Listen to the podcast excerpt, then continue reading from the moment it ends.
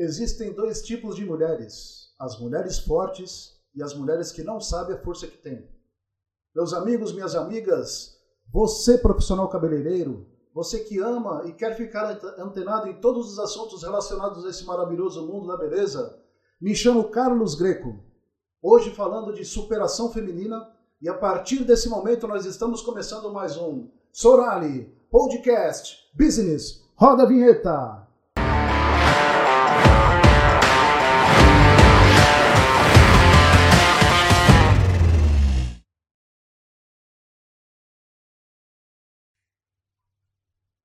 Fala, meus amigos! Estamos começando mais um podcast da Sorari e hoje falando sobre superação feminina.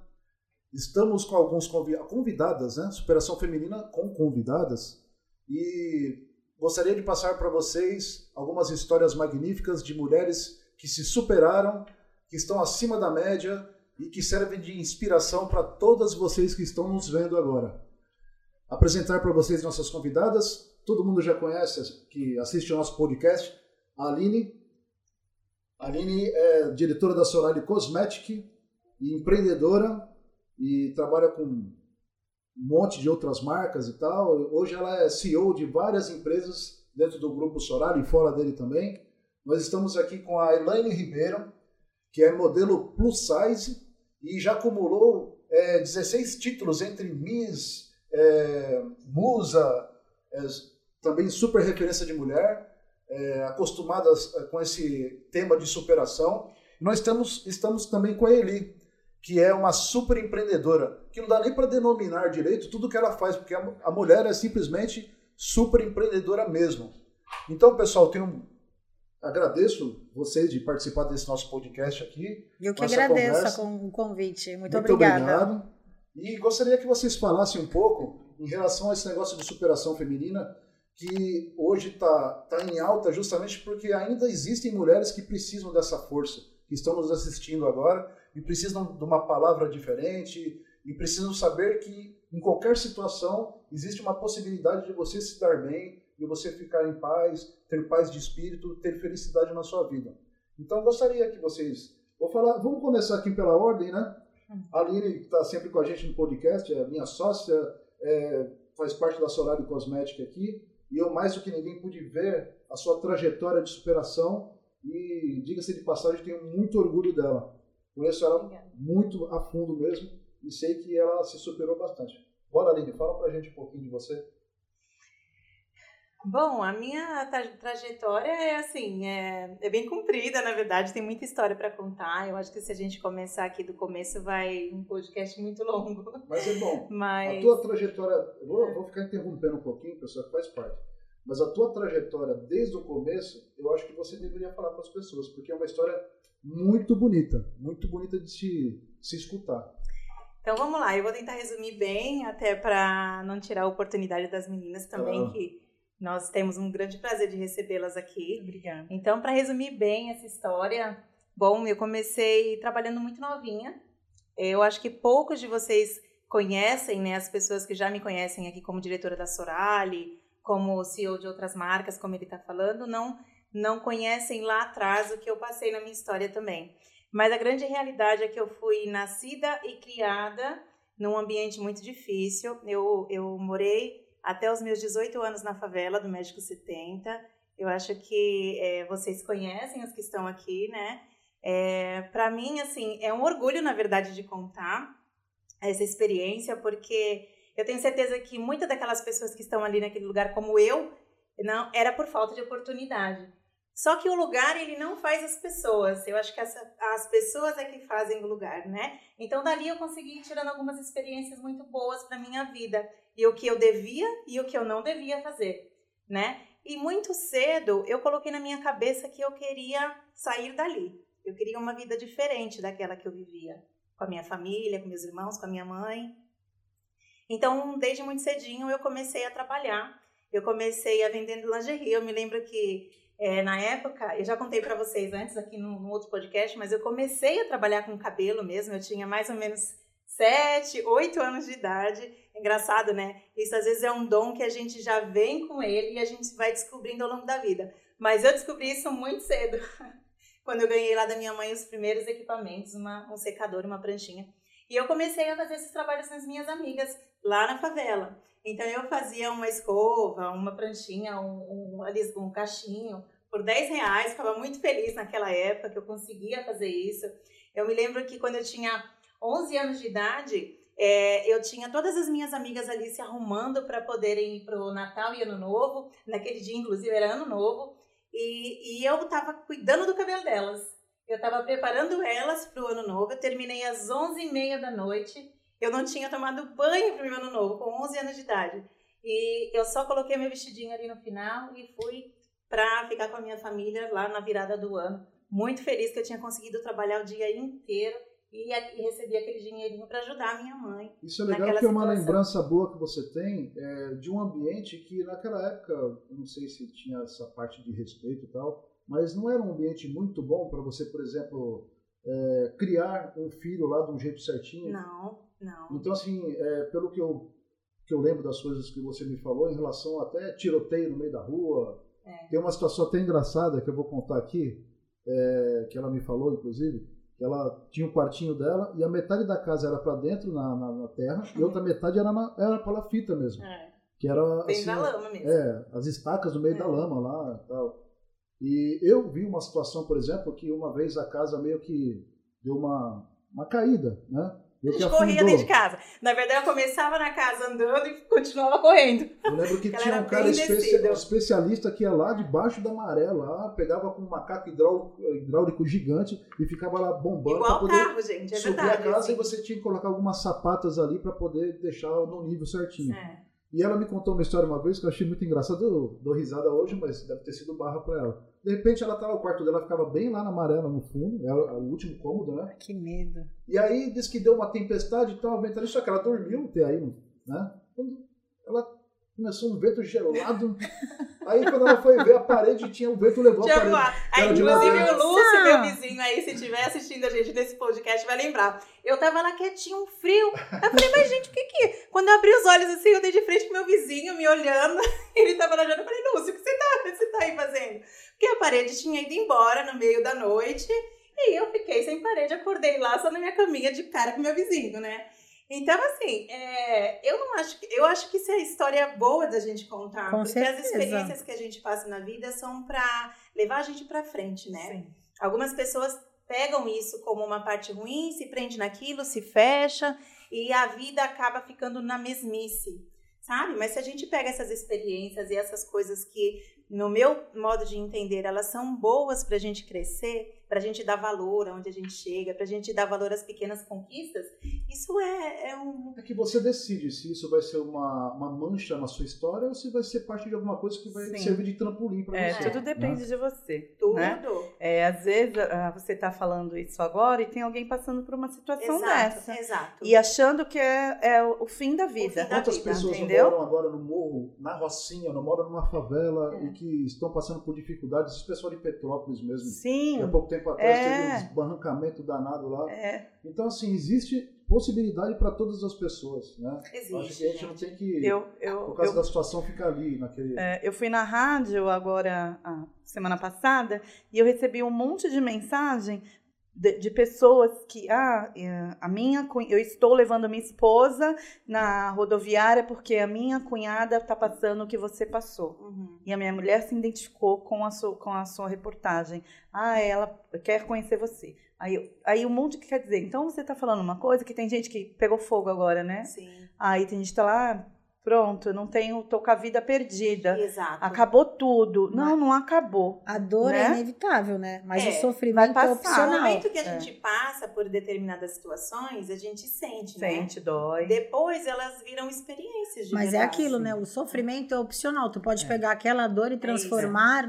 em alguma coisa bacana. momento, talvez, Sofreu, eu não sei passou. quais são assim, os desígnios de Deus realmente para a nossa vida. Sim. Mas eh, talvez tenhamos que passar por aquela, É. por aquela situação você crescer, para né? que você realmente tenha base, estrutura para construir realmente uma vida for- forte, É. né? Se Eu acredito que Deus, Deus faz, faz essas coisas acontecer na sua vida porque Ele quer que você aprenda algo. É. Você falou do México 70. é, o meu primeiro casamento, eu morava numa casa de três andares em frente à praia. Eu tinha meu carrão, eu tinha meu comércio, eu não me faltava nada. E uma vez eu fiquei parada na ponte, olhando para o México 70. Aham. E eu falei assim, ai Deus, obrigado. É, eu nunca morei e nem vou morar nesse lugar, né? É, olha o meu pensamento feio, era um pensamento feio, eu não achei Uhum. legal esse pensamento. Mas eu pensei isso na hora. Aí eu pedi até perdão para Deus depois. Falei, por que, que eu tô falando isso? Eu falei, é, é, passou. Você sabe que eu me separei, meu segundo casamento eu fui morar lá. É mesmo. Olha só, É. caramba. E eu fui morar lá. Então é Deus mostrando, ele mostrou para mim, olha, nunca diga nunca. É. É porque E ao não se- tempo que você tá em E eu, cima, e eu, eu tomar. vivi numa. É, porque meus pais tiver, tinham condições, eu já vinha de uma classe, né? Aham. Mas, e de repente, eu fui morar lá com esse homem e eu via situações que eu nunca tinha visto. Essa coisa de você falar lá, é, eu, eu, eu pegava ônibus lá, Uhum. que eu acabei vendendo meu carro Uhum. por conta de tudo. E eu pegava ônibus e eu via mulheres de manhã com três filhos, as filhas com os cabelos tudo arrumadinho e ela toda bagunçada, porque ela É, estava correndo. Correndo. Então eu tenho um sonho de realizar alguma o dia da princesa lá Uhum. com, com as mulheres, com essas mulheres, sabe? Essas mães que pegam o ônibus de manhã, que eu fiz pegava isso ônibus quando de eu manhã. fazia laço, eu fiz o dia da princesa. Peguei É. uma menina da comunidade e patrocinei ela com roupas. A fotógrafa nos juntamos, né? Foi uma equipe. E nós A fizemos gente pode com se ela. e é fazer bem de novo, bacana, hein? é Eu também tenho bastante- Isso tem Porque- muito valor, né? É, tem, Tem, muito valor. Porque pra gente, às vezes, é uma, uma situação de caridade, talvez, de benevolência. Mas pra pessoa que tá recebendo esse carinho. É sensacional. É, ela tem fotos, por exemplo, de quando ela foi modelo lá da- do colégio, lá da Vila Margarida. É. Entendeu? Tinha dessa também, É. né? É. É, é legal que sempre tem uma, almas boas que valorizam esse Sim, tipo de coisa. né? Sim. E o interessante, assim, para ela dar continuidade, por exemplo, é que eu vi ela tirar ela como mulher, uma moça nova pra caramba, que cresceu num lugar inóspito, né? E de repente, é, eu via, por exemplo, quando eu frequentava lá, eu via uma família super estruturada, a mãe dela, E feliz, né? não feliz, mas assim, cuidando da família é, com unhas e dentes, Mas até feliz. exagerando em relação a Porque isso. a gente acha que tem aquela visão de que você mora numa comunidade e você é infeliz. É, mas assim, sabe quando você, a mãe principalmente, que é outro relato de mulher forte, Sim. ela, ela coloca uma cúpula ali de proteção em cima dos filhos e da família. Sim. Então era exatamente o que eu vi ali, o que aconteceu, É. entendeu? Eu falo pra vocês assim, gente, de coração, que toda essa experiência, ela só foi hoje uma boa experiência pra contar por causa da minha mãe. Porque a minha mãe, assim, foi realmente um exemplo de mulher. Eu acho que se tem uma mulher hoje que é meu espelho, é a minha mãe. Porque dentro daquela situação toda, você vê, ela estava sozinha ali, ela já morava, meu pai e ela já tinham se separado, então ela morava sozinha na favela. A minha casa era uma casa de madeira, de madeirite. Vocês sabem folhas de madeirite? Uhum. Então era assim que era a minha casa. Nós morávamos em cima da, da lama mesmo. E até hoje, para vocês terem uma ideia, eu tenho um trauma que é caranguejo. Caranguejo, assim, ó. Eu vou contar para vocês que é daquele engraçado. né, Chama Maria Mulata, tem? gente. Maria Mulata. É, é um caranguejinho desse tamanho. Ela tem pavor. Por que, que eu morro de medo daquilo? Porque quando eu era criança, toda a vida, né, na minha adolescência, na minha juventude, eu morei ali.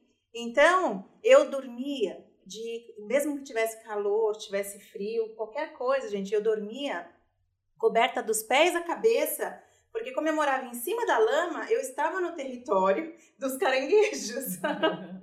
Então eles subiam a minha casa. É assim, é, eles subiam enquanto às vezes eu estava deitada, dormindo, e eu olhava para cima e tinha uns caranguejos andando na minha, no meu telhado, assim, eu tinha medo deles caírem na minha cabeça. Então eu cobria a minha cabeça inteirinha, assim, sabe? Olha, caranguejo É. andando pelo telhado. Eu lembro, por exemplo, que quando a maré estava alta e tem a- as madeiras embaixo que serve de, de, de assoalho, né, que serve de, de piso, a água, Água. penetrava. Isso foi nessa casa que já era boa, tá, gente? Porque assim, olha, eu tô falando que eu nasci e cresci na favela até os 18 anos de idade. Então, assim, eu passei por algumas situações. Uma- essa casa, que da qual você já conhece, ela já era melhor.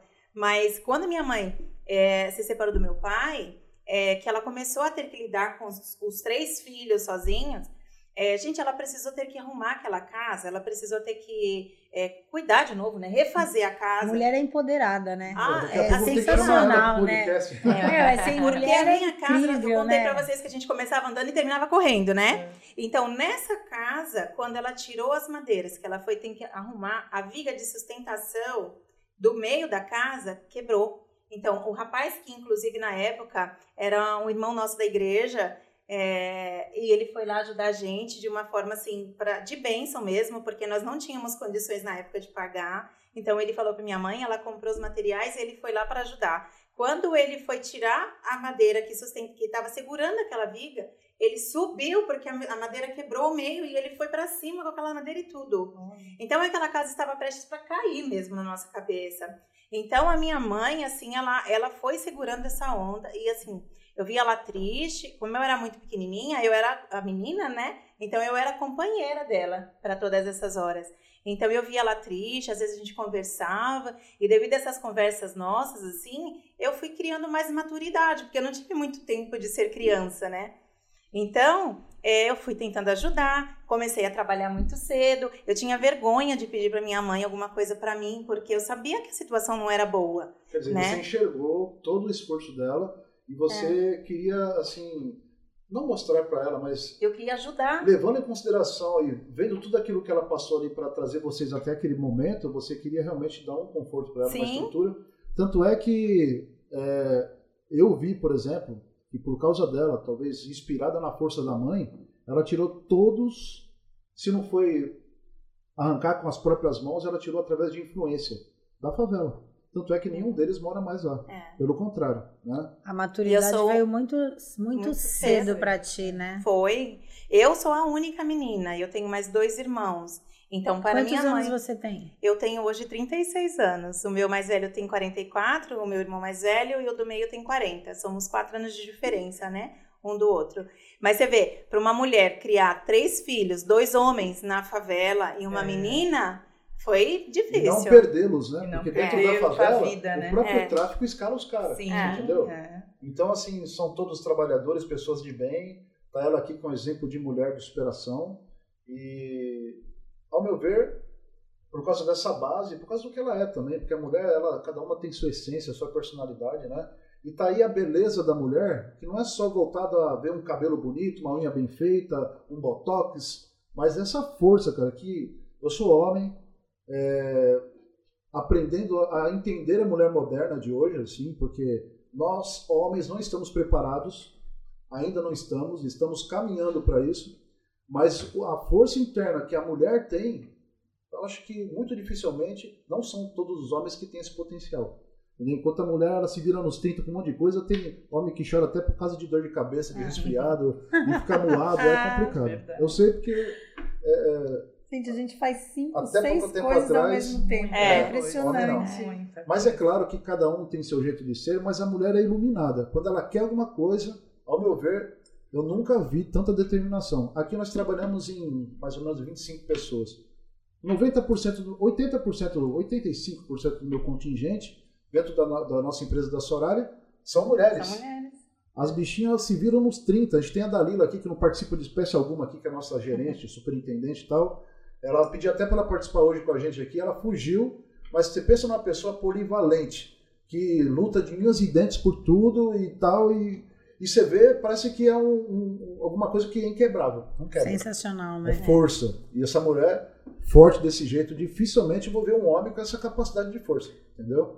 Então, assim, é, eu posso falar um pouco de você, né? Porque a gente veio até aqui, começamos do nada, muito da força dela ia pra rua para trabalhar junto comigo, de motinha lá, para vender, se superou em várias situações, sempre, sempre, sempre cuidando da família. Uma estrutura que muitos homens de hoje não conseguem dar para a família. Mari Mari trata a família dentro de casa e às vezes pensa só nele, entendeu? Como tem mulher que funciona dessa maneira também, mas está aqui, eu posso testemunhar, testemunhar, tenho orgulho de ver ela aqui, um Obrigada. exemplo danado de mulher. Parabéns. E para encerrar, então, para encurtar bem essa, essa história, então fiquei lá até os 18 anos, depois eu saí, trouxe minha mãe também, foi uma foi uma, um jeito de eu conseguir sair de lá, porque eu não tinha condições de sair e, e saber que ela continuava naquele lugar sozinha. Então, aluguei duas casas, a gente levou ela também, porque eu não queria ter essa ideia de estar com a minha mãe lá enquanto eu estava fora. Daí nós começamos a trabalhar bastante, fomos conquistando algumas coisas. E, e aí, aos 26 anos, comecei a trabalhar na rua, na verdade. Com 18 anos, eu comecei a trabalhar na rua, vendendo outras marcas no PAP. No, então, eu saía às vezes de manhã de casa e eu voltava só no final do dia, se não à noite, com meu carro atendendo salões de PAP e tudo lutando PAP bastante. é porta a porta, né? É, o Você vai porta. até o local, pega uma rua, um bairro e fica lá porta a porta trabalhando. Mas Dia você inteiro. queria, né? Você queria sair de lá. não Eu queria. queria, Você queria o é, melhor eu pra queria. ti. Você foi em busca disso, Exatamente. né? Então, assim, é olha, uma coisa muito importante, né? na Ah. verdade, é que quem mora lá, às vezes, pelo fato de não enxergar o mundo, porque quando a gente está realmente preso num ambiente assim, muitas das vezes a gente não tem a ideia da realidade que está lá fora, É, né? Então, se eu posso dar um conselho para as mulheres que estão na que, esti- que estão, né, na mesma situação que eu estive lá atrás, é que existe um mundão aí afora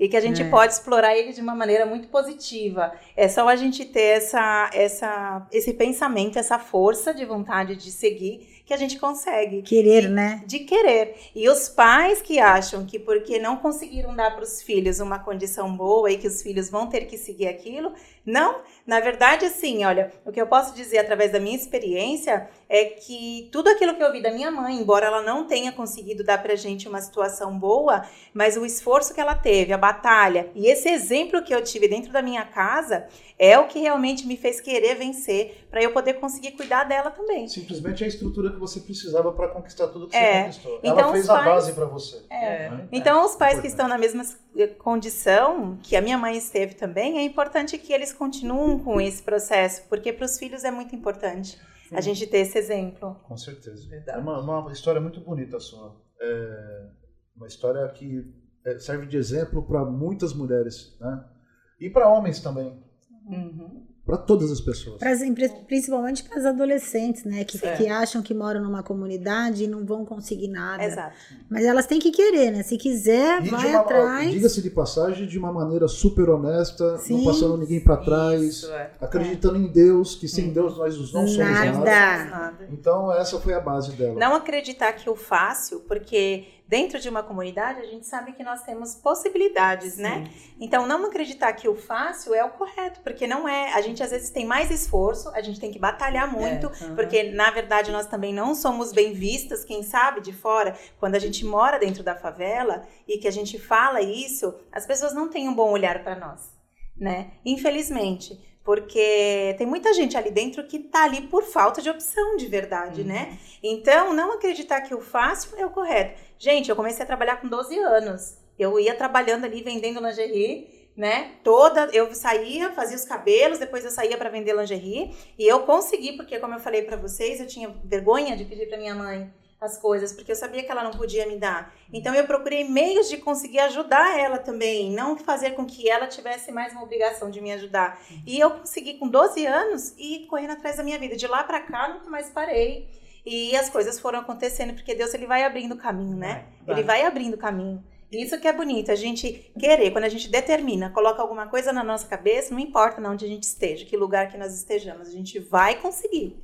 É, com certeza. Querer é poder, Deus, né? é, Deus sempre teve presente também em todas as minhas conquistas. Uhum. É, às vezes que eu ficava triste, assim, falava, ai, não vai dar certo isso. Quando eu via, Deus arrumava um jeitinho É. do impossível acontecer. É, é isso. Deus cuida. Elaine, é, você é uma outra pessoa que é um exemplo de superação. Tenho, além de já ter visto palestra tua, assim, saber que você fez palestra, já, já vi, é, inclusive, propaganda de você como modelo plus size e tal. Você também influencia muitas mulheres, que você faz algumas palestras também, né? Participa de entrevistas e tal. Eu gostaria que você contasse um pouco da sua história pra gente agora também. É, então, é, eu fui uma mulher que me re- reinventei após os 40 anos, né? Após os 40 anos. Após os 40 anos. Eu me separei com 38 anos. É, de um relacionamento abusivo, onde eu sofri muito, muito, coisa assim que eu nunca imaginei passar pela minha vida, nunca imaginei, onde eu tinha vergonha, onde eu não deixava ninguém saber do que estava acontecendo comigo, onde eu chegava no meu escritório com a cara roxa e eu falava que eu bati o carro, porque eu não queria que ninguém soubesse, que eu sempre fiz tudo muito certinho na minha vida. E eu não tá, não, eu mesma não queria acreditar que aquilo estava me acontecendo. E naquele momento que eu vivia aquela, aquela relação abusiva, eu não sabia nem o que era uma relação, uma relação abusiva, porque não se falava tanto. Tem gente que fala, você não tem vergonha de contar essas coisas? Eu falo, não. Por quê? Porque foi escutando algumas mulheres que eu que eu fui vendo o que, que estava acontecendo comigo. Mas desculpa né? te cortar. Por que, que você não sabia que era um relacionamento abusivo? E como é que você sabia, por exemplo, que essas mulheres que falavam essas coisas para você é que tudo é, eu vou fazer essa pergunta, mas praticamente já sei a resposta, tá? Mas como é que você sabia que aquilo que elas falavam era o certo, já que você não tinha base, eu não sabia o que era um relacionamento abusivo? Como é que foi esse teu olhar para a verdade do negócio? Não, assim, quando a gente está num relacionamento, eu estava naquele relacionamento que eu amava ele, entendeu? Então, é, surge, ah, ele é ciumento demais, então eu, eu, ah, ele, ele gosta de beber e sempre quando ele bebe, ele faz alguma coisa, então é melhor a gente não sair, ficar mais em casa. Então, fui me isolando dos amigos, da família, fui ficando só do serviço para casa. Aí eu falava para ele me levar e ele me buscar. Mas o que te, te assim, é, deixava absorta, absorta sobre a verdade do negócio é o teu amor por ele. Não, eu não, é, eu não enxergava que eu, porque ele, como ele teve leucemia e ele passou por quimioterapia, essas coisas, eu achava que a quimioterapia tinha mexido com a cabeça dele. Achava ah, que ele estava sofrendo, é, dando desculpas, entendeu? Né? Então eu criava desculpa para tudo aquilo. Entendeu? Até um dia que, que quase eu sofri o feminicídio e eu consegui sair quando foi o mesmo dia que toda a minha família descobriu o que estava acontecendo comigo. Até então todo mundo pensava. Ah, é Ninguém sabia, porque na frente bem. dos outros ele era o príncipe. Hum. Dentro de casa ele era o sapo. Entendeu? Então, quando eu, eu resolvi, né, depois dos 38 anos, eu saí grávida, uma semana para minha filha nascer do relacionamento. Então eu, ia, eu tava me sentindo assim um lixo, é, uma velha que, que ia ficar com uma criança grudada o resto da vida. Eu não olhava para minha barriga, eu não amava minha filha, eu não queria minha filha, eu já estava ali com a barriga enorme. Ela ia nascer, não tinha nada. Eu estava me separando, ele me deixou um monte de conta. Aí eu passei é, é, tive depressão porque ele me perseguia, ele fazia muitas coisas, eu não conseguia o. É, como fala? Para a distância. Uhum. Distanciamento. Ah, aquele, é, você... É, distância protetiva. É, não consegui. É, não consegui. Eu, quando eu cheguei na delegacia da mulher, eu fui muito maltratada. A delegacia Nossa. da mulher é como eu como se eu como eu não era vítima. A, a, a, delegada nem olhava na minha cara as pessoas me olhavam torto. Tinha até uma policial que ela me conhecia e ela fingiu que nem me conhecia sabe? Então é, você vai se sentindo um lixo um lixo. Eu fui fazer o eu fui no, no ML né fazer o médico e aí aprontou o quê hein? Não sei o que eu oi Sabe, eu não conseguia nem não conseguia me defender. Por que, que, às vezes as, as, pessoas faziam que eu, que eu me sentisse até culpada. Para julgamento. Então, você acha que eles acham, acabam que, mesmo na delegacia da mulher, elas acabam tendo essa visão de que você, a, gente, a mulher aceita e por isso que não deve estar com essa. Ou elas pensam, ah, vem aqui e daqui a pouco vai voltar de novo. Eu acho que é ah, é isso, exatamente. entendeu? Porque é. eu acho que é isso. Eu acho que elas pensam, ah, tá, você não vai desistir, não, né? Eu falei, não, não vou desistir. Não, até mesmo porque pensa assim, Sabe? assim, pô, essa mulher apanha do marido. É. E tal, e, Semana tá que vem ela tá aqui de novo. Sem é. né? Tipo entendeu? Assim, é, é, é é uma palavra machista, né? São os pensamentos machistas que hoje em dia eu vejo que está mais diferente. Porque eu tenho relatos de mulheres que me procuram, né, para conversar, e hoje eu vejo que na, chegando na delegacia elas são acolhidas. Uhum. Porque a mulher, no momento desse, ela precisa de muita coragem é. para chegar na delegacia. E você tem essa benevolência, assim, de, de receber com carinho um pedido de ajuda de uma mulher? Todos os dias. Jura? Graça. Eu fiquei emocionada, porque ontem mesmo uma moça queria conversar. Queria conversar e ela não conseguia se soltar. né? Aí eu com brincadeirinha, coisando, aí ela falou, Elaine, eu não tô bem com meu marido, aconteceu isso, isso e isso. E eu conversando com ela, e ela falou, nossa, muito obrigada, você com as suas palavras me, me, deu, uma, me deu um up, sabe? É isso aí, é não sei. Então, quer todos os dias, todos os dias eu recebo duas ou três mensagem de mulheres. E quando eu vejo elas bem, essa é a minha satisfação, esse é o meu orgulho, sabe? Igual tem um movimento. Mas então, o que movimento que, o que Poderosa que mexe Plus. com você, pelo que eu tô vendo aqui? Você ah, tá eu muito sou emotiva. Tá, mas o que, que mexe mais com você? A tua história e aquilo que aconteceu, que foi muito bruto, foi muito. Ou o fato de você hoje conseguir dar todo esse carinho para as mulheres que estão precisando? O fato de eu conseguir ajudar. Isso é muito lindo que você faz. Nossa, esse negócio de eu ajudar, quando eu vejo, igual eu tenho o meu movimento. Porque o que né? você já passou, você já meio que superou. Sim, criou eu tô essa força. superadona. eu tô superadona, entendeu? Como é que é o nome do movimento? Movimento Poderosa Plus. Tem 52 Porque mulheres. ele é modelo plus size. Ah. Inclusive, se eu não me engano, eu não sei se eu vou falar besteira ou não, mas você até foi modelo, é modelo do Santos Futebol Clube, é isso? Eu sou a primeira musa plus size a representar o Santos Futebol Clube, né? No concurso. Musa do Futebol Litoral. Então, no dia do Musa do Futebol Litoral, eu também ganhei. Então, eu também sou a primeira musa futebol litoral plus size. Nossa. Tá, meu bem? Que legal. Sou uma gordinha parabéns. abusada. então, é, esse negócio das mulheres, quando eu comecei a dar entrevista, né? Quando eu, meus títulos começaram a aparecer e, e, e eu, eu comecei a fazer fotos de cropped, foto de lingerie, foto de biquíni. Aí muitas gordinhas iam lá e falaram assim: Nossa, eu queria ter a coragem que você tem. Aí eu sempre falo: é, todo, Deus nos fez diferente um do outro, cada um com o seu brilho diferente. Você é bonita com a sua beleza, com a beleza que Deus te fez, diferente da outra. Então você tem que mostrar. O que eu faço com essas mulheres é uma situação que aconteceu comigo, porque nesse meu tempo que eu, que eu tive é, depressão, síndrome do pânico, né, e tudo, eu não tinha espelho na minha casa, é, de corpo inteiro. Então, quando eu me separei, a minha mãe ficava, sua casa não tem espelho? Essa casa precisa de espelho? Eu comprei um espelho e eu demorei uns cinco dias para me olhar no espelho. Mas por quê? Você não queria se ver o seu corpo, é isso? Não, Eu, eu, eu, eu não tinha amor próprio. Você achava que você estava Eu já- feia, estava acabada? Tava Não, velha? eu não tinha amor próprio. Eu não queria saber se eu tava feia. Pra mim, eu era um- uma pessoa. Eu tinha uma visão minha que não era aquela que tava no espelho, sabe? É, Que eu olhei no- quando eu consegui me olhar no espelho. Então eu, eu não tinha espelho porque eu não tinha amor próprio, eu não tinha vaidade. Porque ele fez com que eu acabasse tudo isso. Porque eu deixei de, de me vestir bem. Eu sempre me vesti muito Eles bem. têm o dom de destruir com a gente, É. que a gente não, se perde dentro de Eu- casa. é, né? Nem eu- espelho você quer saber mais, né? Sim, eu fica tão machucada, não, né? Eu isso? não, eu não tinha amor próprio, eu não tinha vaidade. Então, o que eu passo para essas mulheres hoje é que elas se amem acima de tudo, que elas eh, fiquem bonitas, que eu falo, amada, não vai sair na rua de coquinho, hein? Eu falo, Passa um brilhinho nessa boca, um lapisinho, joga esse cabelo para direita e para esquerda e vamos que vamos. Eu falo para elas, nada disso. E porque foi uma coisa que aconteceu comigo. Até quando eu consegui me olhar no espelho, que eu vi que aquela mulher que estava ali não era eu, eu falei, eu preciso fazer alguma coisa por mim. Eu fiquei muito tempo me olhando no espelho e aí eu olhava pro meu guarda-roupa e falei, meu, e essas roupas aí?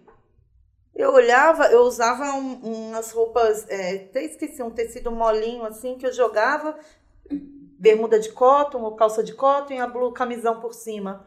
Sabe, eu, eu me escondia. Típico da pessoa que tá realmente achando que o lugar dela é dentro de casa, Sim. não que não tem Eu- energia para sair, É, para se arrumar, fazer nada. Como eu tive a minha filha, eu tinha que amar aquela filha, né? Então, eu, é minha filha.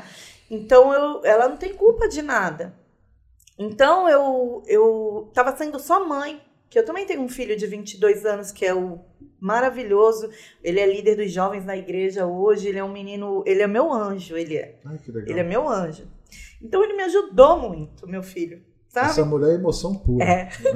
É porque quando eu lembro, meu, foi tanto sacrifício que naquele momento eu não, eu não imaginava que eu ia conseguir sair daquilo. Mas eu acho que assim. E hoje eu saí daquilo, tem mulheres que estão passando por isso e acha, pode estar pensando agora, ai, tudo acabou. Não acabou, gata, vai acontecer tanta coisa na tua vida, basta você acreditar, ter determinação e não desistir, porque obstáculo e pessoas negativas do seu lado para te bastante. diminuir É Mas isso que- tudo aconteceu com você e assim é legal de você de a gente ver, por exemplo, que você ainda valoriza tanto a tua história que cada vez que você vai contar e você já contou várias vezes, isso te emociona.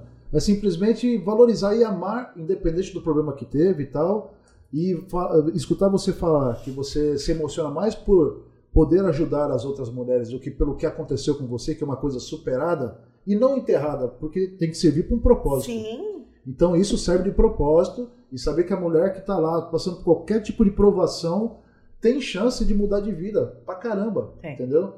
E você veio aqui com algumas faixas bonitas pra caramba. Cadê? Tá aí meus contigo? três últimos títulos. Olha só. Aí esse daqui foi o, o Musa, né? Musa do futebol litoral. Esse daqui que eu ganhei representando. Quer colocar na Santos. mesa aqui pra gente ver Coloca eles aqui, todos? Isso. Esse daqui, ó. Ai, o Musa do futebol litoral. Onde eu representei o Santos Futebol Clube.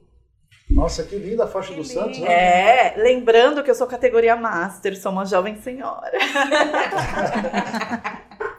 e esse daqui é o meu último título de Miss, que é um título internacional, que eu sou Miss Brasil Latino-Americana. Gente, Da parabéns, agência que Lúmega. Coisa linda. Nossa, É. o brasão. É. Né? Nossa, aqui no Cruzeiro do Sul. E eu sou, com, com esse título aqui do, do Musa, eu sou coordenadora aqui do Litoral, das plus sizes, né, que gostam de participar de concursos. Uhum. E eu tô me envolvi com as crianças também. É, foi uma paixão que foi acontecendo, então eu tenho as minhas misses pequenininhas também.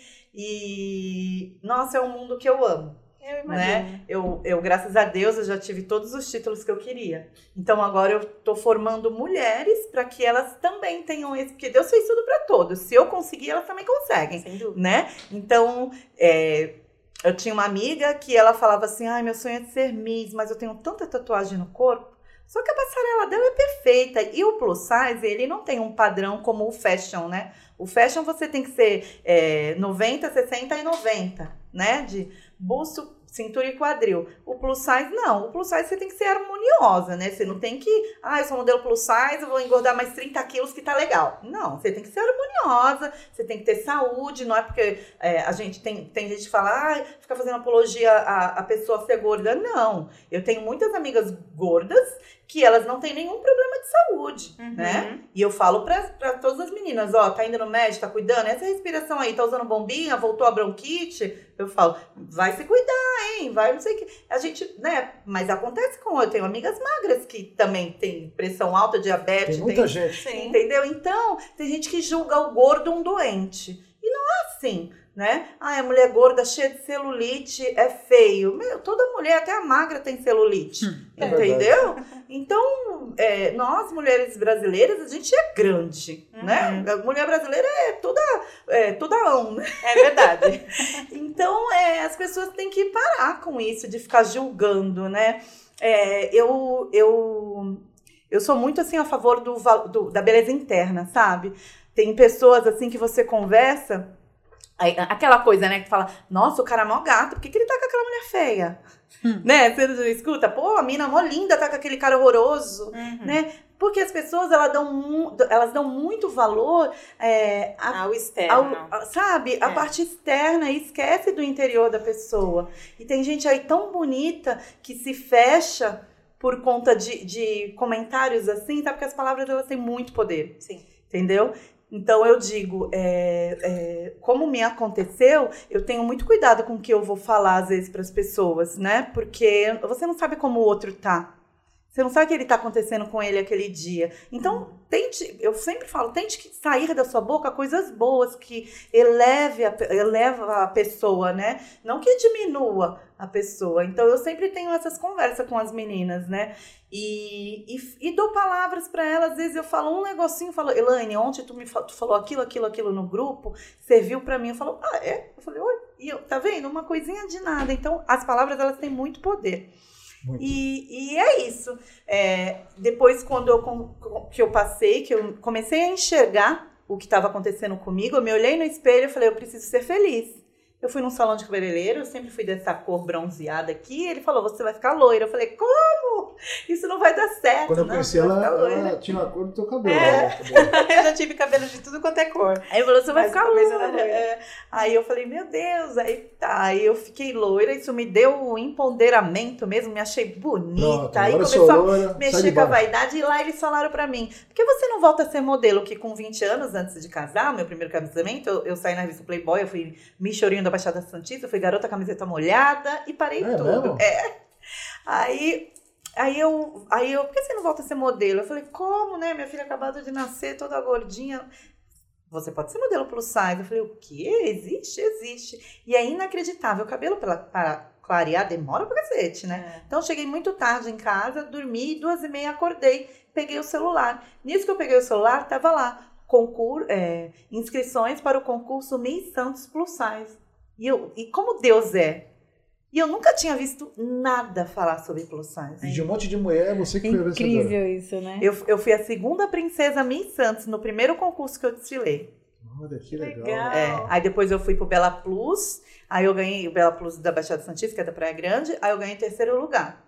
Aí depois disso, eu conheci uma, as meninas e eu formei o, o primeiro grupo de dança, junto com a Isabela Wulst, né? Primeiro grupo de dança plus size da, é, da Baixada Santista, que é o Poder Plus. Tivemos 52 mil seguidores, a gente, é, o, o Poder Plus arrasou, foi bombástico. Cada live que a gente abria já era 600 pessoas, já- foi muito legal, muito legal o Movimento Poderosa Plus.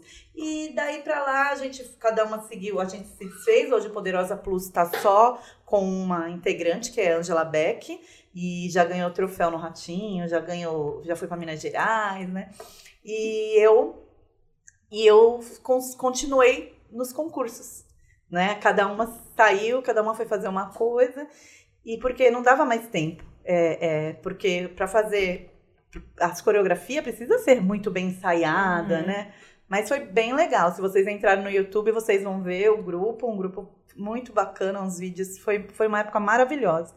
Só que aí eu continuei com os concursos. E eu não parei mais. E hoje eu tô levando as meninas pro E concurso. continua para essas partes de concurso, mas você ainda continua concorrendo ou você agora seleciona as meninas, dá incentivo? Como é que Não, você é. faz? Essa, esse título aqui, ó, de musa, foi, pra mim, foi, foi, assim, é um desafio. Porque ser Miss é uma coisa mais elegante, mais calma. Ser musa é uma pegada bem sensual. É bom que você está falando a diferença de um e de outro, porque eu, na É. verdade, Eu não também sabia. não sabia. É, O porque que assim, que é uma, musa? O que que é Miss? uma- Você já pensou? Eu falei assim, meu, como que vai ser uma musa plus size? Eu fazendo fotos sensuais com a blusa dos Santos, Uhum. né? Como que as pessoas vão aceitar isso? Será que vai dar certo? Só que eu preferi arriscar, porque eu adoro um desafio. É isso aí. Entendeu? Eu falei, não, tem que ser. Se tiver que ter uma primeira musa plus size, eu sou referência na baixada de Olha plus, só como eu é que tenho é, que te ir. cortando um pouquinho, de uma situação de não conseguir olhar no espelho para uma pessoa falando aqui na minha frente que adora um desafio. Meu, isso aí emociona mesmo. Isso Né? é danado. Eu aprendi a adorar o desafio. Ah, Sabe por quê? Porque eu vi que aonde eu quero chegar, eu chego. É isso aí. Com a minha força e a minha determinação. E não é só eu, é todo mundo. É a É, mente, eu, né? eu- é, eu- é ser Miss, participar de concurso, hoje levar as meninas, né? Hoje eu não participo mais. É, hoje eu levo as meninas pra lá. Tipo, você é responsável por empoderá-las. Isso. Tipo assim, vai lá, acredita que, olha, É. assim, assim, assim, vai conseguir. É, cara, isso vai aqui que é um hobby pra mim, era um sonho e hoje, hoje é um hobby pra mim. E só que tem pessoas que sonham em ser, tem 40 anos, como eu tinha, que hoje eu tenho 47, Tá novinha, pô. ah, que sonham em ser dentista. Por que não estudar e não ser, né? Tem, tem gente que sonha em ser repórter, por que não estudar e não ser? Não, não tá nada acabado, é só você querer ter determinação e, e ir. Uhum. É, Eu não sei que eu vou querer ser mais alguma coisa aí, mas eu, eu vou, eu tô em busca aí de Nos outras dias de hoje, coisas. a, a juventude está muito mais no interior do que por fora. Ah, né? Os 47 de hoje são os 32 de alguns anos atrás. Né? Eu, com 48 anos, que nós temos praticamente a mesma idade, a gente estudou no mesmo colégio do É, Ah, coincidência, verdade. né? é, aqui em São Vicente. Eu me sinto cada vez mais ativo, mais Sim. assim, com poder de realização. É. Então nós estamos em outros tempos, né? Então eu acho que ainda você tem muita coisa.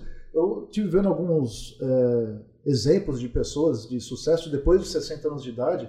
É, o próprio Roberto Marinho da Rede Globo, o cara começou a Globo com 60 anos. É. E ele morreu com quase 100 anos, mas ele conseguiu ainda.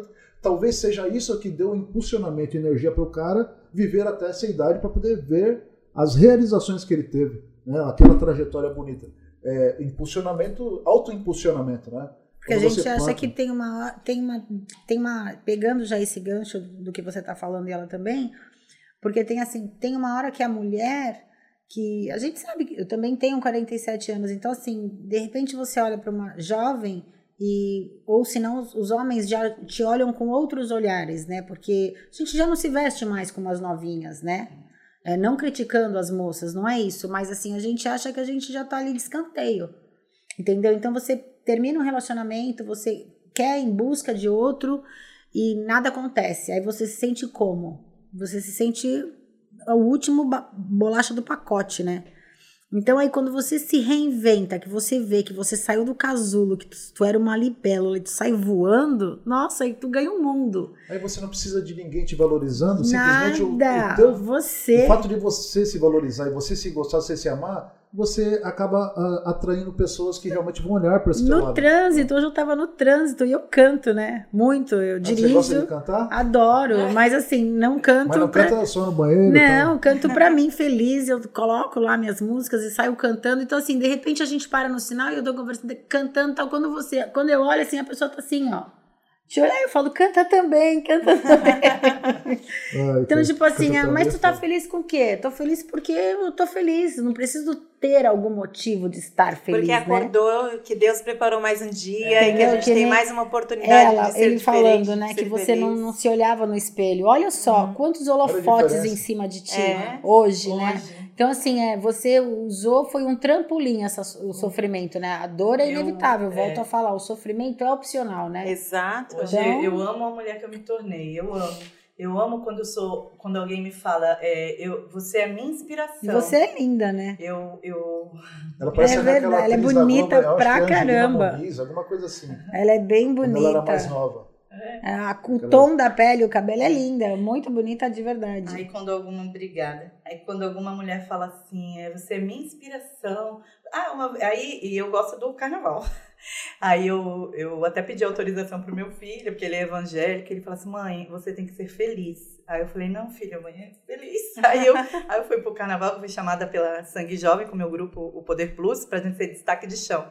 Aí a gente tá lá, chegamos, correndo. Aí um homem falou, ei, ei, Elaine Ribeiro, Ribeiro. E o homem correndo com uma, duas mulheres aqui. Oi, eu sou seu seguidor. Olha que Que legal. legal. Aí falou pra mulher dele, amor, amor, é essa gordinha aqui, ó, que eu sigo. Sabe por quê? Minha filha é gordinha. Aí eu falo pra minha filha que ela tem que fazer igual você faz, ela tem que ser feliz. Ela fica reclamando toda hora que é gordinha. Aí eu achei isso muito legal, sabe? Aí eu falo assim, poxa, que legal. É, ah, manda ela me chamar, né? Vamos conversar. Aí a gente, lá no Santos, antes da coisa, aí as mulheres, oi, você pode tirar foto com meu marido? Oi, que não sei o quê, entendeu? Então, essas coisas assim eu acho legal. Tanto é a mulher, assim, ela não, não tem é, ciúmes, né? Não ter essas coisas. Ela sentir é, o empoderamento na gente, né? Assim, eu acho essa, essa parte, assim, eu acho bem bacana quando alguma mulher vem e fala, ah, você é minha referência. Pô, eu comecei a usar cropped depois que eu te vi de barriga de fora. Aí uma falou assim, olha, eu fui pra praia, é, eu fui pra praia e usei biquíni, viu? Só você vai fazer isso. Olha, eu queria fazer uma sessão de foto igual a sua. Então isso é muito legal, sabe? Quando a pessoa desabrocha porque eu passei a coragem para ela. Uhum. É, no meu movimento eu tenho o antes e o depois das meninas, algumas fotos. Depois entra lá no, no Insta, Movimento Poderosa Plus. A gente Eu vai tenho- colocar todas as, ah, na parte de edição, É. como não é ao vivo ainda, pessoal, é, é uma situação gravada aqui, mas é, vai na íntegra, tá? Aqui não tem cortes, não é muito difícil. Só se, a gente- se eu, particularmente, que eu falo besteira pra cacete, então às vezes tem umas porcaria que eu falo que tem que cortar. Talvez porcaria tem que cortar também, né? Mas assim, pessoal, tudo que estiver falando aqui, nós vamos ter alguns links que vocês vão poder acessar aí para entender melhor essa história. É. E assim, uma coisa que é legal de ver essa trajetória, porque tem muita mulher que olha assim, ah, mas olha a Elaine aí com uma puta história de superação. Não tem essa história, eu sou uma mulher do cotidiano. Mesmo assim, eu queria ter algumas coisas diferentes da minha vida. Poxa, eu não tenho uma, um problema tão grande que teve na Aline, na sua infância, de morar na favela. Então, assim, tem mulheres que passam por uma situação que é até mais estável, uhum. mas às vezes até o estável tira você, assim, a tua força e te deixa, assim, num estado de uma zona de conforto, em status quo, que, que, que que, machuca, disso. que machuca. E às vezes você não tem uma história, porque bem ou mal, ela usou a história dela de ter morado lá na favela e tal, como um trampolim. Teve referência, teve a mãe. Ela usou a parte de, de do, do, casamento dela que deu errado pra caramba com alguns aspectos aí. Usou isso de trampolim e chegou até aqui, tá super feliz da vida, emocionada, emocionou a gente aqui. E eu tenho aqui a história da Eli, que ela é super empreendedora. Várias, assim, é... várias coisas que chamam ela, que ela se intitulou aqui para mim, mas hoje ela vai sair daqui com mais um título, super empreendedora. Uhum. Eli super empreendedora. E se parar para pensar, eu não sei qual é a história dela, mas talvez a sua história aqui, que ela vai falar pra gente agora, não seja essa coisa que tem o, vamos falar do glamour negativo, se essa, se essa frase existe, mas tipo assim, você tem aí um início muito forte de repente um estopim para você alçar voo. Talvez não tenha. Talvez você simplesmente, simplesmente só esteja mal com você mesmo, não está feliz com a sua vida. Sua vida é um cotidiano que muitas pessoas ainda gostariam de ter, entendeu? Porque não é uma vida tão ruim assim. Mas até você que está vivendo na, na, de um jeito mediano, mediana no caso, você também pode é, conquistar coisas muito boas. E não tem que falar assim, ah, eu sou agradecido porque eu tenho o que comer. Ah, a Aline morou lá no favela, mas eu sempre tive uma vida legal, meus pais tinham dinheiro. Mas você se sente triste por dentro, você se sente assim, amargurada e fala assim, poxa, você tem, também tem direito de conquistar coisas maravilhosas. Às vezes, às vezes o que te faz é, é, mal, tendo um pouco aí de, assim, o mínimo possível que muitas pessoas não têm, fere tanto quanto a pessoa que estava lá no fundo do poço realmente. Então, ninguém tem que rotular você com nada, você consegue qualquer coisa na sua vida. E eu queria pedir para Eli passar um pouco da experiência dela para gente, de toda a superação, de todas as coisas que ela faz, porque a mulher é polivalente, viu? Manda abraço aí para nós. Oi, gente, boa noite. né? é, já pegando o gancho do, do, que você estava falando, então, assim, às vezes a gente acha que é aquilo, a zona de conforto mesmo, né? Ah, para mim tá bom, não falta nada. Mas às vezes você fala, pô, falta tudo. Entendeu? Eu era bem casada, morava numa casa bacana, tinha um carro importado e era infeliz. Fui viajar Justamente. 15 dias para o Ceará com meu ex, conhecemos tudo, Ilha de Irequaquá. No sétimo dia ele falou: Não aguento mais olhar na sua cara, quero ir embora. E no final do nosso relacionamento, depois de um tempo, eu só falando isso para pegar o gancho do que você estava falando. Pronto. E quando a gente se separou, eu fui com um grupo de amigos viajar para Itanhaém. Nós, nós fomos num sítio, dormimos num colchão de solteiro no chão, todo mundo jogado, e foram os três dias mais espetaculares da minha vida. Entendeu? Então, tipo Nossa. tipo assim, não foi o Jericoacoara, não foi o Ceará, não foi o Beach Park que eu fiquei num resort top, não é fazendo propaganda, mas eu fiquei numa casa em Itanhaém, que todo mundo cozinhando, dormindo pernilongo, a gente batendo, e, meu, foi um final de semana sensacional. Então, assim, a zona de conforto sai, cara, tá ruim, vai fazer qualquer coisa, vai estudar, vai fazer um curso, tá numa relação que não aguenta mais, toma um banho. Meu, eu penso embaixo do chuveiro. Eu falo, Deus, me dá uma direção. Então, vou começar a contar minha história para vocês. Já pegando, né, eu me separei, eu não sabia o que era comprar um quilo de sal. Eu vivia bem financeiramente. E minha filha estudou numa determinada escola particular e ali eu tinha um conhecimento com o pessoal. Eu comecei a fazer laço de cabelo de criança para minha filha menor. Eles começaram a gostar, as mães gostavam, gostavam do laço e aí surgiu a ideia, pô, por que, que tu não faz para vender? Eu era casada ainda. E aí eu comecei a fazer o quê? Festinha de escola. Toda sexta-feira tinha uma festinha um aniversariante. É, toda sexta-feira, primeira sexta-feira do mês. Então, aí quando era criança, menina, eu mandava um laço. Então, assim começou a ele laços. É, me separei, peguei essa oportunidade dos laços, já estava mais um pouco conhecida. Me separei, não sabia nada de financeiro de casa, nada. Tive que me reinventar fazendo os laços, né, para vender. Aí a brincadeira já virou séria. Já não era mais uma brincadeira de vender, brincar, né? Então aí sofri o luto da separação, não foi fácil, foi muito difícil, porque eu não aceitava aquilo. Era um casamento, gente, que a gente não brigava. Entendeu? Só que a gente se perdeu dentro de casa. Então, assim, você não briga e ai, vai empurrando com a barriga, vai empurrando com a barriga. Quando você vê, pensa que não, você fala: Meu Deus, acabou. Aí você tá acostumado a acordar, fazer comida pro marido, lavar a roupa do marido. Quando ele vai embora, você levanta e você fala assim: Eu vou fazer o que agora? Para quem? Só que você esquece que você, você tem vida, né? Então, assim, é, não é conselho, porque, mas assim, a minha vida foi assim. Eu me perdi durante um tempo. Eu vivi o luto da separação. Eu vivi a tristeza de, de ser rejeitada, porque eu fui trocada. Então, assim, dói. O, ego fala, né? Como pode isso acontecer comigo? Eu não vi, nunca peguei ele, nunca fez nada que desabonasse o nosso relacionamento. Mas Normalmente você vai fazer um comparativo com a outra mulher que você falou que foi trocada. Você fala, poxa, como é que pode me trocar por uma mulher? Entendeu? Sim, a gente fala. Pô, me trocou por aquela mulher horrorosa. Entendeu? Mas foi o que ele falou para mim. Aquela horrorosa levou seu marido embora. É. Eu falei para ele, tu me trocou por essa baiana ridícula. Aí ele falou assim, foi essa baiana ridícula que tirou seu marido de dentro de casa. Daquele dia em diante, nunca mais eu critiquei a mulher. Porque, tipo assim, por pior que ela fosse, ela levou o que era meu. Que era meu não, porque ninguém é de ninguém, né? É. Mas então. Mas ela mudou completamente a sua vida. Não ela mudou ele, deixou isso acontecer e tudo mudou na sua vida, né? É, a gente se perdeu, né? Enfim. É, é cara... Eu acho que a pior circunstância, é, aquilo que a gente estava conversando fora aqui da, das câmeras e tal, é quando você não tem como ajeitar a situação, você não consegue. É, é você perde o, perde o rumo, e né? De, e de repente nem as brigas você aguenta mais ter. E é o momento que você. Minha, minha irmã, falecida irmã Tânia, ela falava que uma coisa muito certa, a, a, doação tem que ser meio a meio de cada um. Porque você tem 100% de vida, eu tenho 100% de vida.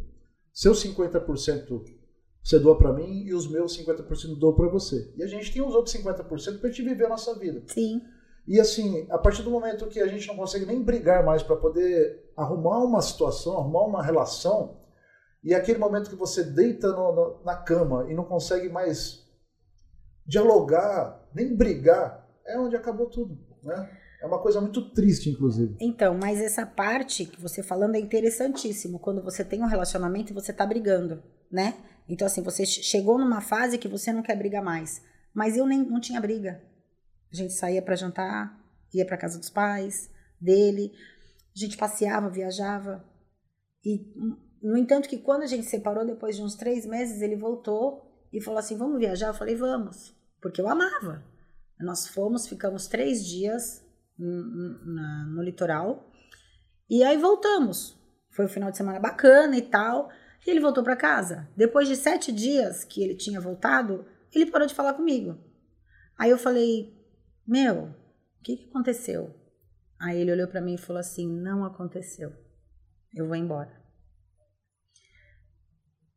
Aí foi bem difícil porque eu achava que ele tinha voltado, não tinha. Então, assim, me emociono sim, porque eu amava demais, demais. Então, assim, mas o que a gente vai falar aqui não é sobre isso, é sobre assim, a gente acha que tá morta e não tá.